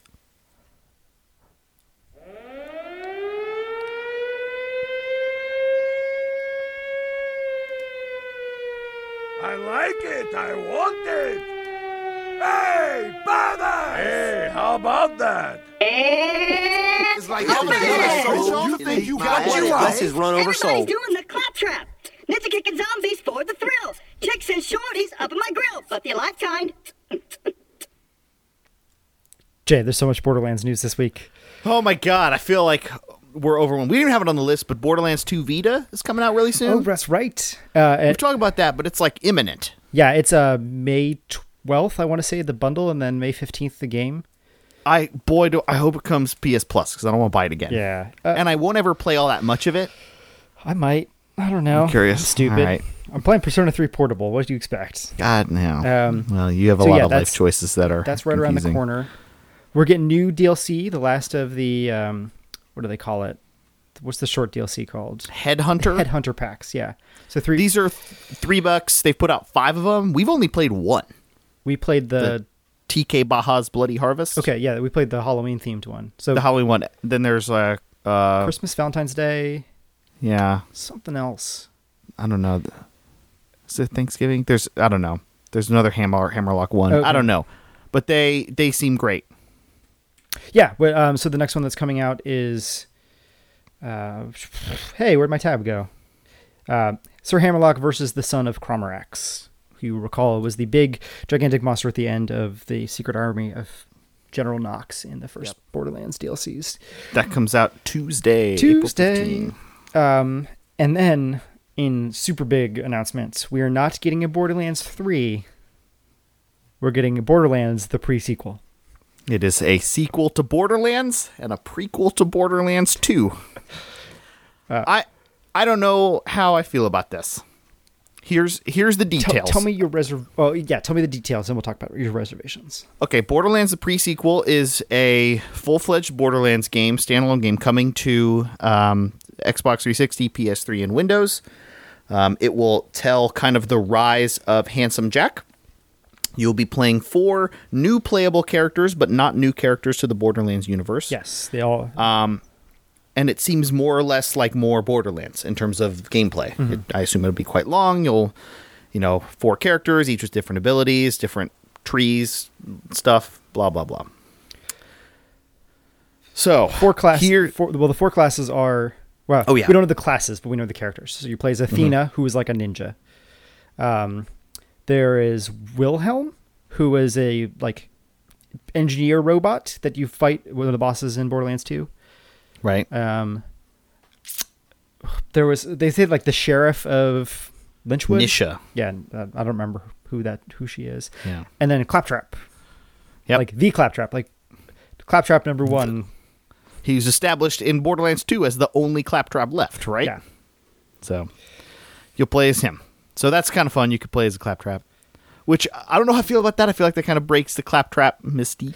Not that there's much mystique, but I think the Claptrap mystique was broken during the Claptrap DLC. So, so let's get into why I'm um I have a lot of reservations about this. Okay. So as we've discussed, the story for Borderlands 2 was god awful. it's bad. okay. straight up, it's bad. Straight up bad. Fun game to play.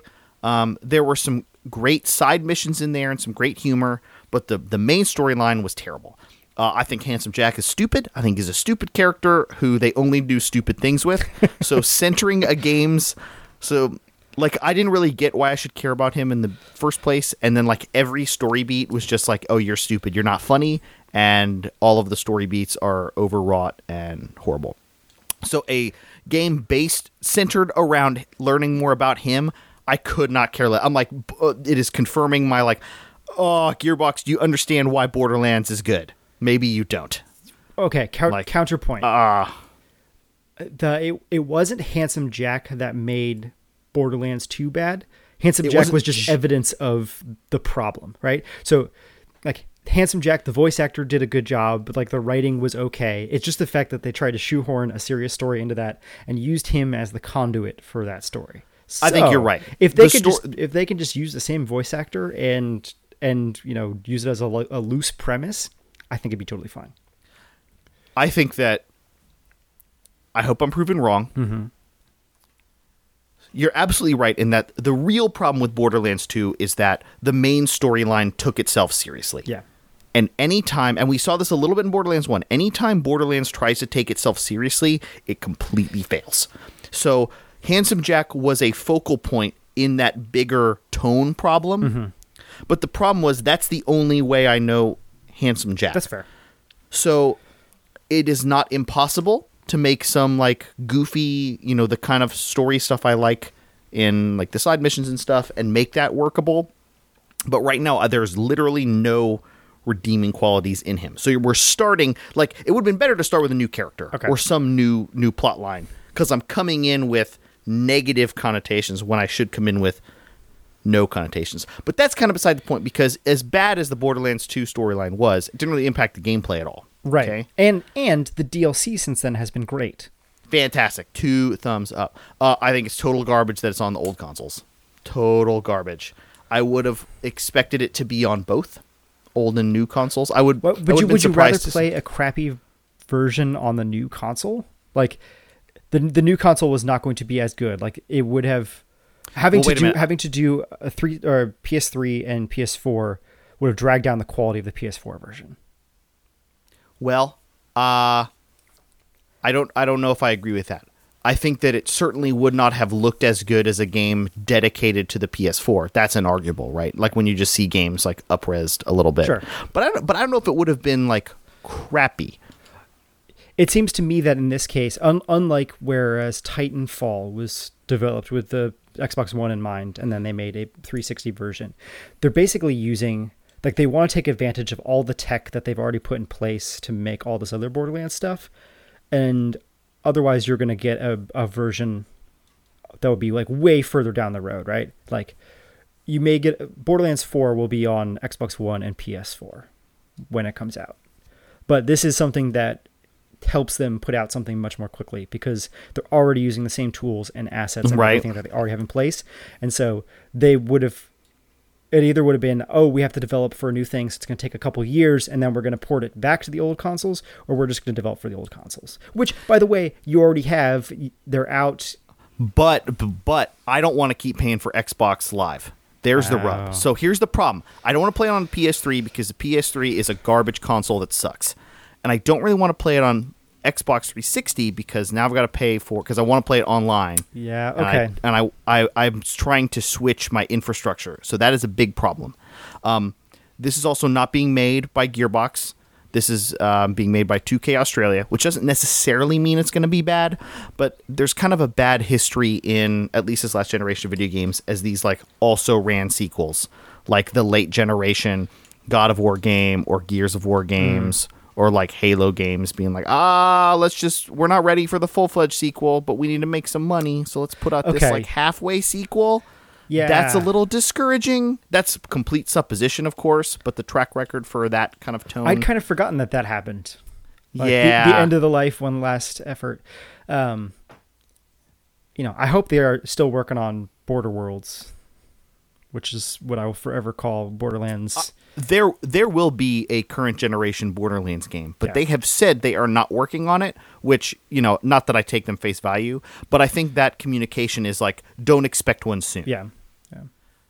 Um, whether they're working on it or not. So But you know, I don't know who made all the DLC. So 2K Australia could have been working on a bunch of the DLC and be really familiar with this. sure. Uh, yeah, I can understand your reservations. I'm still stupid excited. I don't know. I uh Or let me let me rephrase that. I'm still stupid. okay. I'll I'll probably get and play this, I guess. Man, I'm I am bummed though that you're right. I didn't think about having to pay for Xbox Live Gold to play it. Yep. Maybe we play it on the PC. Maybe I get a PC. Oh, I don't know if I can play on PC. But see, that, that really pissed me off. If they're going to do it on PC, because that's exactly what you're talking about when you mean like the crappy PS4 port, right? Mm-hmm. Like this game is made for old consoles and they'll just like upres it and stick it out on Windows. I would be completely fine with them upresing it and slapping it on PS4, Xbox One. Mm-hmm. Just give me like the good PC version.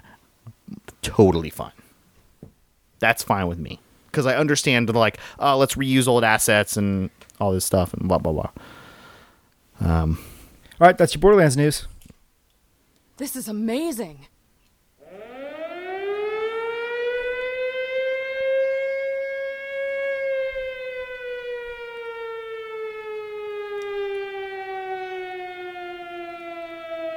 Go get him!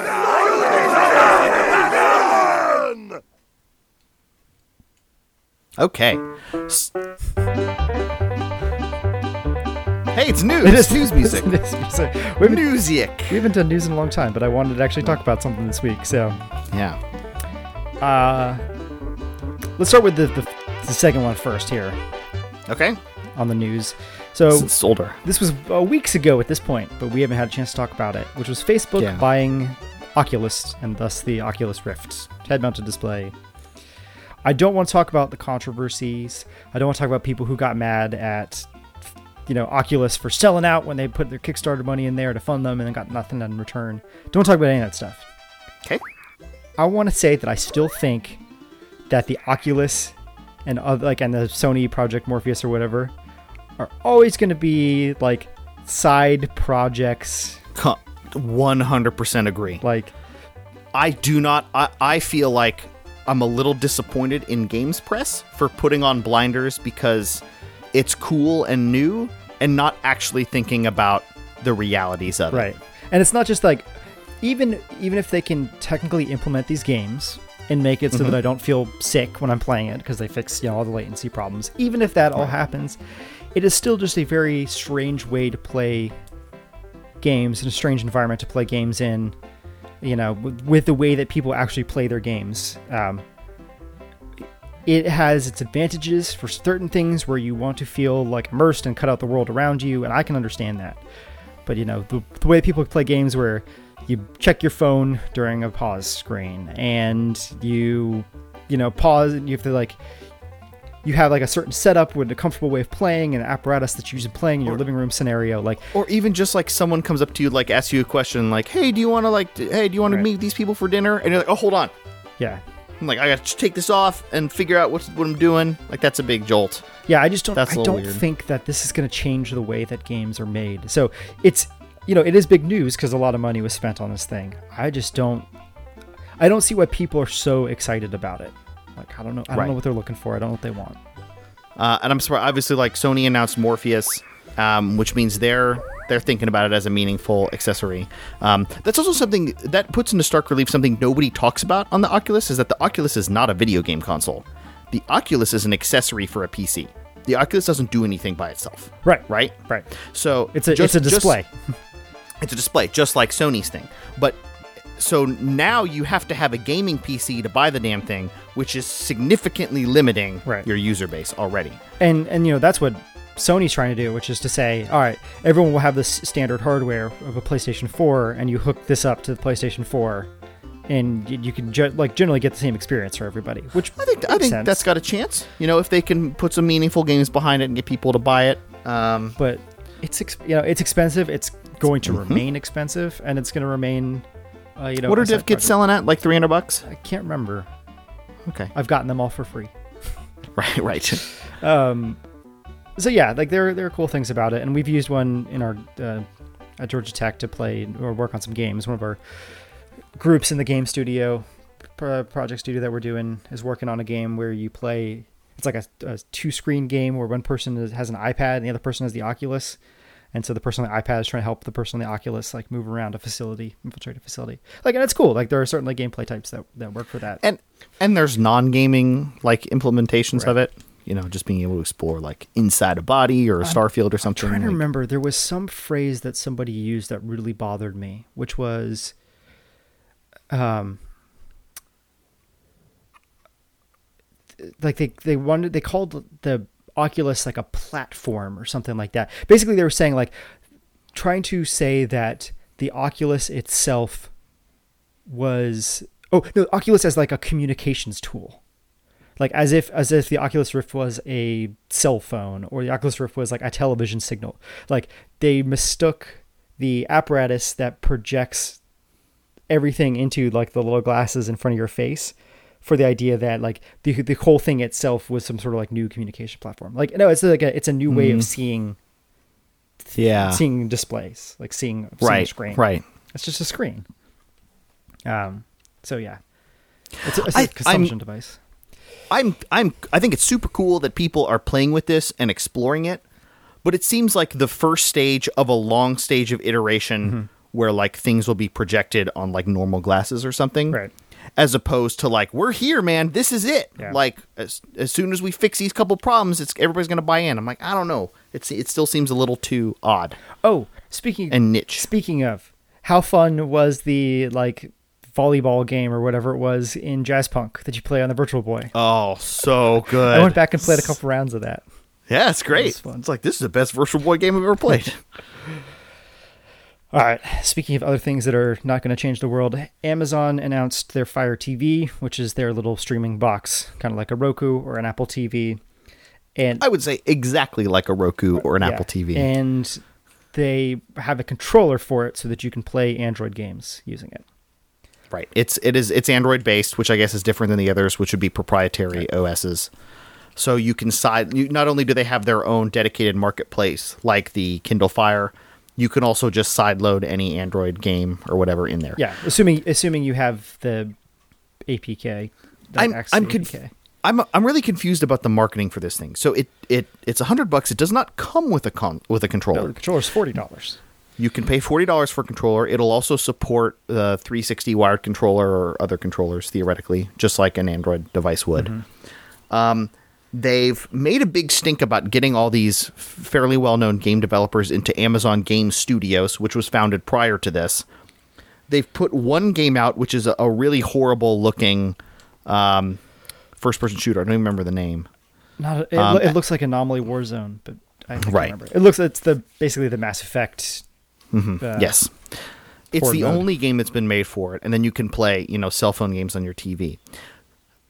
I, I'm a little confused because it seems like, hey, we're making like to me it seems like, hey, we're making this streaming device, but to make it, we had to make this like low power computer. We might as well let you play games on Mm-hmm. it. In the same way that Roku's like, we put Angry Birds on this. I don't know, like that's not a selling point, Yeah. but why not? Yeah, someone had asked Oh. specifically why didn't they just take it so that the um the remote that you can use can be turned sideways and held like you know the Wii remote can be held sideways. That's exactly what Roku did Mm-hmm. Yes. four years ago or five years ago. Exactly. And you know Uh, the world was in a different place at that point, and you could play like so that that had a gyroscope in it, so you could play Angry Birds, but you could also just play like an NES style game using that remote. Um, Totally. and it, it never So- took off. So if it seems like that's the idea, I think that's fine and, and it makes sense to me. But they they seem to be, or is it the Games Press making a bigger deal of it as a gaming I, th- console? I think it's the confluence of things. It is the fact that they founded Amazon Game Studios. They hired Kim Swift and Clint Hocking, right. and and then you know they they made this controller thing at the same time that uh, Sony and Microsoft have their big consoles, and Steam is working on their big thing. Like, Yeah. there's a lot of hardware battles right now as to determine like what the future of this is all going to be. And I'm I'm gonna say though that look, Amazon's not dumb, and they've had successes with other devices that they're making, Right. and I think that their game initiative is one of two things. It's either a much, much, much, much, much longer play, Sure. where as they iterate on this device and it becomes more powerful, and they build up meaningful games in their own studio, then then they've kind of side entered the market through this streaming device, mm-hmm. or Amazon Game Studios is going to make um, Android games or PC games. And if you want to play it on Amazon's device, you can, but it's more like that is a separate division over here. Right. I because I don't believe that Amazon is a stupid company just based on everything Amazon has ever yeah, right? done. They seem to be doing okay. If they're coming to me and saying, "We've made a console or we've made a device that plays great video games." You're lying. You're a liar. So I I can't I I just don't trust the idea that this is a game console. Yeah, I trust that this is a Roku competitor. This is an Apple TV competitor that maybe several versions down the line will be a, a, a semi-serious game console. And then the question, which begs the question, what are they doing with these two, like, you know, relatively successful developers? right, which because they haven't done anything yet, even though they neither neither of those worked on that game that came out. Right. At least they're not advertising it. I hope not. Um, and that's why I'm like, is it a separate thing? Yeah. Is Kim Swift going to come out with some like indie game that's like PC? Like here it is on Steam. It's also on Android, and it's maybe also on PSN and Xbox 360. But it's an Amazon Game Studios game. Yeah. That that kind of makes more sense to me as opposed to like Nintendo. Like we're just putting everything on our stuff. Yeah. Yeah, I, do, I don't, I don't get it at all. I just don't think that there is, at the current moment, that there's a place in the market for every. If you, you can't release a piece of hardware where everyone is not going to dedicate like everything they have into producing a game for it. Like Right. the reason all these tablets work is because you just you make the game once and generally it works on everything or it's like equally as broken on everything Yeah. and right. You know there there's a saturation such that the thousands and thousands of developers who are putting out games like one of them may have a hit and i Mm-hmm. don't think i think it would be a bad idea to open up like a huge marketplace like that for a little box like this you still it is still beneficial to have some manner of selection going on as to what makes it to the store and what doesn't make it to the store or else it all just looks kind of crappy Yep. Absolutely. so, yeah, I'm not sure. I, I, I, you know, I don't see why I would buy, ever want to buy one of these. No. But again, but it's it's the difference between being like, oh, like this this makes total sense. They they already have this big time streaming service. They want to compete in that space. But if as like a game console, like I, I think it's just insulting. So I don't think that's what it is, You're right. and I, I don't think we should treat it But as like, why they put, why they make that controller? Why did they make a controller that looks like a modern day controller? And, and is bad. I you know I don't know. Um, and actually, it looks a lot like the OnLive controller, which is strange. Yeah. I don't know unless they they're just kind of experimenting with it to see how people react. or unless, as know. someone has said, you know, this just becomes a box for doing OnLive Gaikai style streaming. Mm-hmm. that could also be the case. Amazon, that would make sense because they are a company that has access to a lot of bandwidth. They, and they've also built up their big streaming infrastructure. So, you know, if anyone if anyone has the the pipes in place, it'd be Amazon. Yeah, indeed. All right. Last bit of news. The important, most important news of the past week. Sprint Cup champion, 2012 champion, your Miller Lite number two Ford driver, Brad Keselowski, is going to be a character that you can interact with in Ubisoft's Watch Dogs. That's right. He says that he is a uh, character in the game that you get to meet and you can uncover some of his secret backstory. Jay is taking off his headphones and he grabbed his can and I was leaving. He just he just left. Um, Keselowski in uh, described in the game as one of the people in the city that you can interact with. Like I said, promises that the player will find out quote secrets lurk deep within a NASCAR champ's history, which I thought was uh, was interesting and important. Um, you know, I wonder I wonder what it was that put him into the situation where he got to work with was was working with Ubisoft in this game. I don't. Was, where was he born? Was he born in? He was born in Michigan, um, which is yeah, close to Chicago. I can't imagine how that came about. It doesn't actually. None of these stories even say. Jay's still not back. I think. Um,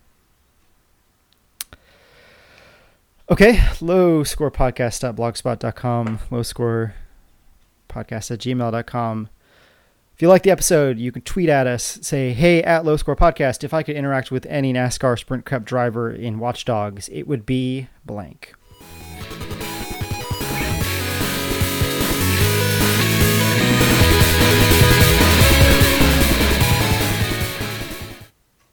Is that over? You done? Yeah, episode's finished.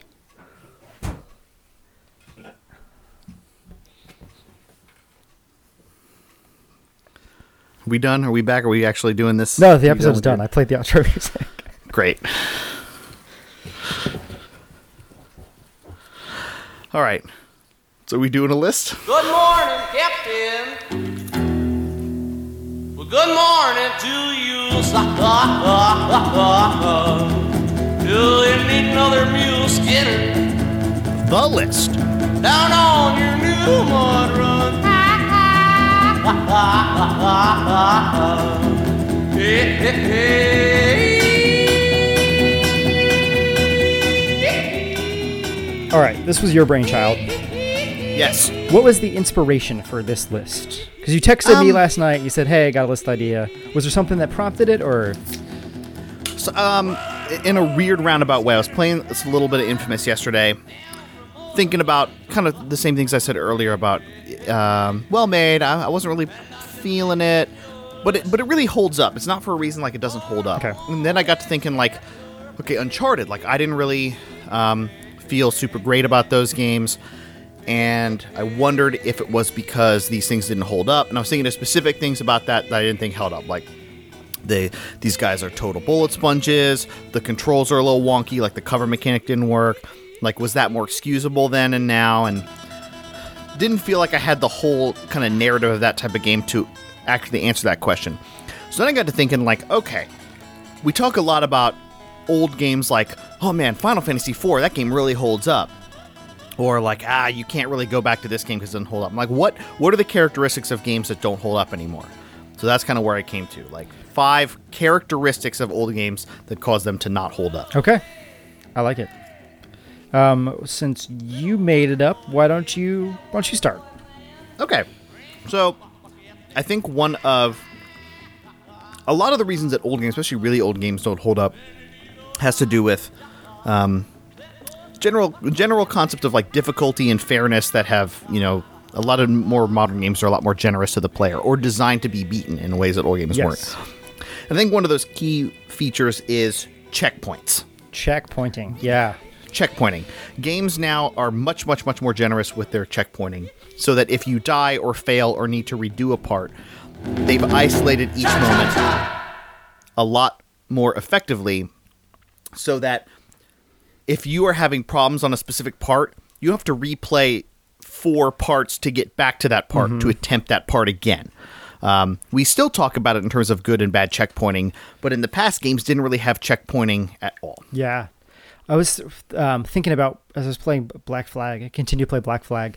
One of the things in Black Flag is totally inconsequential whether you die, you just respawn, you're ready to go. Like it even will pick a better Oh, spot yeah. for you to be in as it checkpoints you. Like I tried to do a mission and I died. And I was like, I don't understand how to do this. And it just like threw me in front of a bush, which is the bush I probably should have ended up in the first place. And I was like, ah, now I just go from here. You're good to go.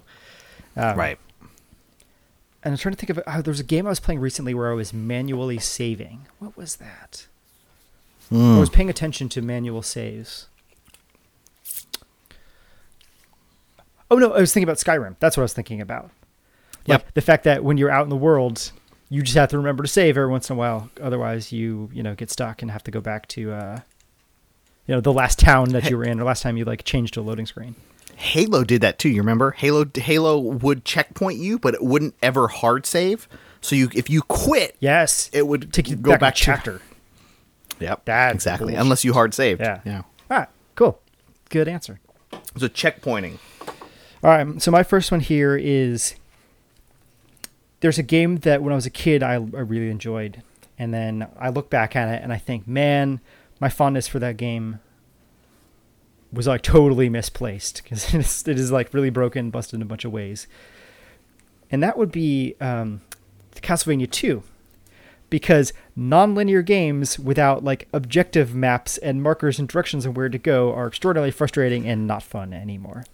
I've got that. Well, I'll I'll, I'll discuss it later. Okay. But I I think I've got a similar one because this is the this is I think the biggest one because it it bleeds through genres and types of games and all kinds of things. just you know walking around when i when i don't know where to go next and i don't have like a little guide that helps me because you, you waste a lot of time walking around and i don't have a lot of time to walk around in my life. And i found this even with burial at sea where there was there are like non there are parts you can you know branches that you can go down where you don't have to directly go. And in if i remember bioshock infinite like you clicked in the stick and like pointed you where to go right? Like That same that same thing is in Burial at Sea. really? What do you Total what, one what do you one hundred what do you have percent. to do You click in the left stick. I did. I think. tons of times, and I nothing showed maybe up. I, maybe it's a different button, but that maybe it's back. I forget. But that's hundred percent. I use it all Is it really? Fucking Yeah. a. Yeah, I pressed the buttons. I was like, I don't know where this is. They must have taken it out. Right. Nope. Okay. Nope. So that's in there. I hate. But- I hate video games. oh, fucking a. So remember, um, like two, three weeks ago, I texted you a picture from Assassin's Creed Black Flag, and there was an Animus fragment above my head, and I was standing on a chimney, and I couldn't reach it. yeah. And I was like, I don't know how to get this because you, you jump and you just jump off the chimney. So I had looked up online, and what you have to do is you have to hold the jump button, then hold the trigger button, and then tap the jump button again, and you'll hop straight up.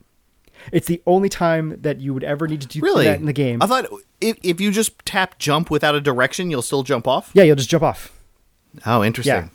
Um, so I looked up online. There were a lot of people like, yeah, like you have to hold this like weird combination of buttons and That's super dumb. super dumb. And that's the only time I've encountered that in that game.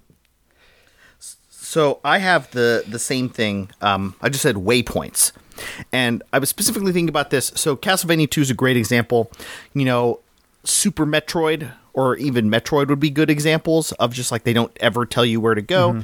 Um, old RPGs are a good example. Like one of the best things, even I think you'll agree about this in um, uh, Bravely Default. When I'm on the world map, here's where the main mission is. Here's where all the side missions are. Big exclamation Fant-. Big exclamation Go point. to here. Fantastic.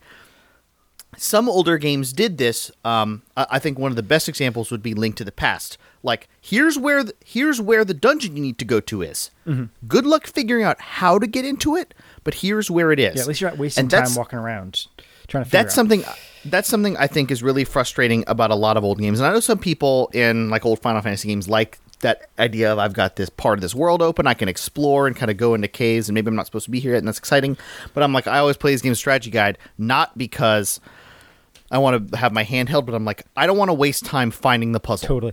Especially I, I want to solve the puzzle myself, but I don't. That's not a. That's not fun. especially important in um, random encounter RPGs. Where Absolutely. walking around not only is just walking around, but it's also doing battle after battle. Exactly. And you may have to be like, I have to abort looking for the next place because I need to go back to the last place to heal up and then venture out again. That sucks. I don't have no time for that. Yep.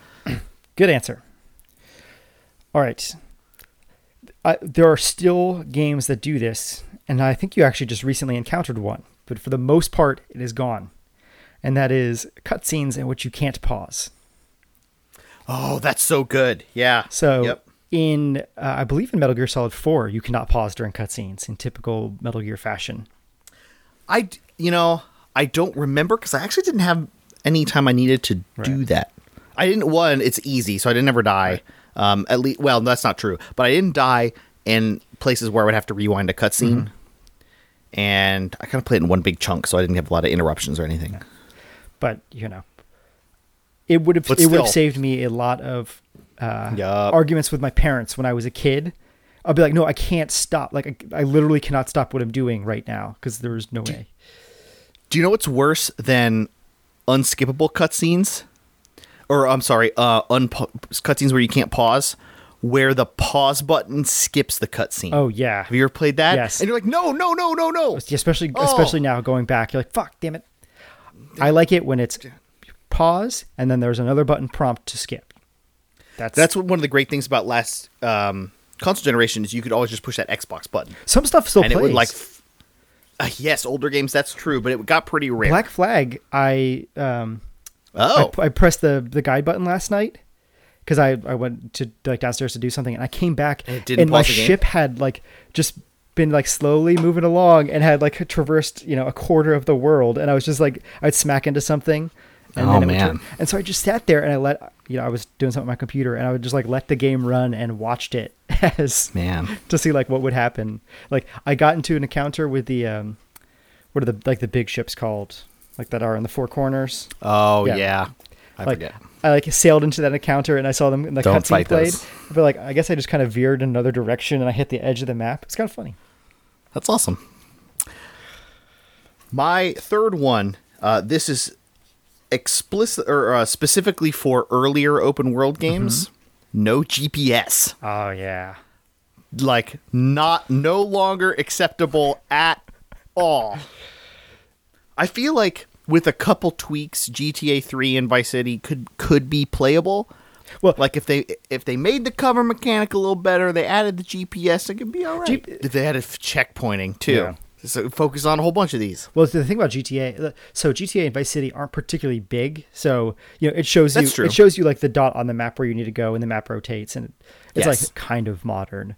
But in a lot of these, I'm like, I don't want to spend any time thinking about how to get there, which is what is appealing about Saints Row Four for me, which is like it doesn't even matter. In Saints Row 4, not only do they, if you're in a car, they like put the arrows like on the road, like here's where you turn. You're never in a fucking car because you just like jump real high and then glide to the waypoint and you're done. Nice. Takes two seconds. All right, here's my number three. Uh, RPG specific. I can't remember what I was playing recently, but RPGs where you can't manage your inventory while you're in a shop, or like RPGs that Okay, don't like show you. So like, it says that you have zero. oh, I was playing a game where it said I had zero of something. And so I had zero in my inventory, but I had one of them equipped. Oh, it's Persona 3. It's like I bought the same weapon again because it had taken it out of my inventory when I equipped it. Like I hmm. want to just like be able to like hot swap everything from the same menu while I'm in the shop, not have to, not And have to think right, and no, I want to be able to compare it to all of my characters with what they're wearing. Yep. Yeah, totally. totally. Um, my next one uh, is um, health meters, and specifically health packs. So health that is a number is Halo showed us all the way. Yep. Regenerating health is the only health Yep. in every game. I was thinking about that exact same thing. like total nonsense. All right, I'm in Half Life and I just got past this place, but now I'm stuck here with 10 health. Yep. And I'm just stuck. I, maybe I've saved, maybe I got checkpointed, but I'm in a bit of a pickle. And they tried to make some of that stuff smarter. You know, they put a bunch of health pickups in Halo or Half Life Two, like after a checkpoint. Right. You, and you could like they meter it out a little bit better, but why bother? but why just why let it do it bother? automatically? Ah, one hundred percent agree. Yep, I think that's a big one. That was a big turning point um, at a at a big like dividing line. I think Yeah, in games. Smart. All right, here's something I can't tolerate. Games in which you are supposed to be firing a gun, but whether it hits is based on dice rolls. So Mass Effect 1, Alpha Protocol, like if I if I'm aiming at the thing, aiming. Like it's not like I'm just like standing and I like click the like shoot automatically button. If I'm doing the shooting, I want my my shooting to hit. And that's why Mass Effect 2 was so great is because when you shot at something, it actually counted. The combat is way better in Mass Effect 2. Yeah, inarguably. It's just you know, and, and even um, like Fallout Three, yes, the VATS system makes it so that like it's not really a huge deal, but th those you know, if your bullet hits, is still based It's on but it doesn't feel like shooting. It feels like pausing, executing, pausing, right. executing. But you can still you can, sh- you can shoot in that game without. you could, but it's totally ineffective. But there were times when you know like your VATS meter hadn't filled back up, so you couldn't use it again. Mm-hmm. That's one That's of the true. great things. Uh, like one of the things I really loved about Skyrim, which was like, sword, as stupid as it looks, sword hits the person, and I know that I've hit them, even though I just like chopped them with a broadsword, basically in And there, half. and there's a dice roll behind that too. But but in terms of amount of damage, not like did it hit or not. Right, right, yeah. Which is totally fair. I can, you know, Yeah. I don't need everything to hit for the exact same amount. It's just a question of if there's a graph, if these graphics collided, yes or no. The, the last thing on my list is I, I know exactly what I mean and I wasn't sure how to phrase it. So I put overly long levels or like fluff. So the perfect example, the best example is Halo 1. Like those games, sh- those levels should be half as long and they would be much tighter and more fun. Um, there seemed to be like a length requirement where you would have to like repeat the same thing and circle back and circle back to get to some arbitrary length. Um, I think the rare N64 games are also pretty bad about this in terms of like you need to collect a whole bunch of items to get somewhere, or we'll make you like loop through the same thing a bunch of Oh, times. oh, Uh, rare as in the developer, not like oh, difficult. not like get by. hard, difficult to find. Uh, like Jet Force Gemini was really bad about that. Um, Banjo. DK64 was way too long. Banjo certainly um, were examples of this, but uh, as the short game has become more acceptable, I think that games that didn't follow that become a lot harder to get through. Um, so that would be one, as opposed to you know, well, let's say your last one, and then we can, you know, I, I stayed away from some of the obvious ones, um, and but why don't you finish up your list, and we can circle back. All right. Cannot tolerate any longer, have no reason to play a racing game that does not have rewind. Yep. Okay. Thought about this too, because it's it's fairly recent, but key. Yeah, you know, we've we've talked about the, the, the great the great innovation. Well, I mean, they weren't the first to do it, but the thing that Forza 3 executed on so well was I don't know. I don't know if they're the first or not, but I don't know. They're, they're not. Who did it first? Um, who who did it earlier? At least. I know Dirt did it. I think I think Ah. the first Dirt came out before uh, Forza 3. Forza three. I think you're But- right. That's but cool. the thing about it was like it just like jumped you back artificially to a point, so you didn't get like Oh. get to see where you were winding to. So it was like, all right, you fucked up. But like we'll throw you back somewhere, but it's up to you to figure out like where in the race you are at that point. So so the specific implementation in three, where you can just go back, back, yeah, back. like the action, like rewinding as opposed to flashing back. So great. So you know, there's something to be said about trying to do you know drive perfectly, but it's not fun. There is. It's not fun, right? It's not fun, and you still have to execute on it, and you can't go back to the beginning of the race. Like, you know, it's never gonna like put you all the way back in first or something. It's Just just really for those like horrible crashes. Yeah. Yep. I made a stupid mistake. I made a stupid mistake. Not like, oh, I'm in second now. I want to be in first. All right. So what, what are some other things that were on your list that didn't make the Well, list? I stayed away from like things like just overall punishing difficulty or of, you know, Nintendo games when you bought like Castlevania, you didn't ever expect to beat it. Mm-hmm. Um, that it's per- completely unacceptable now. Like I feel like I should be able to beat any game on the normal difficulty. Okay. Um, unfair things again going back to Castlevania like hey when you're on those stairs you're just totally vulnerable and like some random Medusa head could just hit you whoops that's game Yeah. design that would be total bullshit nowadays um, uh, graphics uh, which Graphics. Games have to have graphics. well, uh, like poor graphics. I'm thinking specifically of early PlayStation games, Like um, a lot of those games are, are pretty simple, but even going back to something like Final Fantasy VII, look at those sprites. You're like, oh boy. And it's it's funny. these are dated in a these are dated in a really specific way that even like NES games aren't. That just look ugly. Yeah, there there's um, I think about some of the early like com- computer type stuff before PC. So think about the Commodore, uh, the, well, more like the Amiga and the Amstrad, and you look at those games and they're trying to do some really crazy things with graphics. Like they're trying to make these like 3D looking model sprites that scale, and you're like, wow, that's really like. I'm impressed that there was a time when people were trying to figure out this problem. I'm glad that I did not have to play the games at that time, and that Right. by being a little later in what I'm, you know, the types of games that I was playing and my access to better hardware, that you know some of those hurdles had been had been overcome. Totally. Totally. But those those are just kind of, kind of some of the, the really big things I thought for like older games. All right, that's an episode. That's a podcast. Um, yeah, you, yeah, send us your the lists at lowscorepodcast at gmail.com. Remember to share our feed, lowscorepodcast.blogspot.com.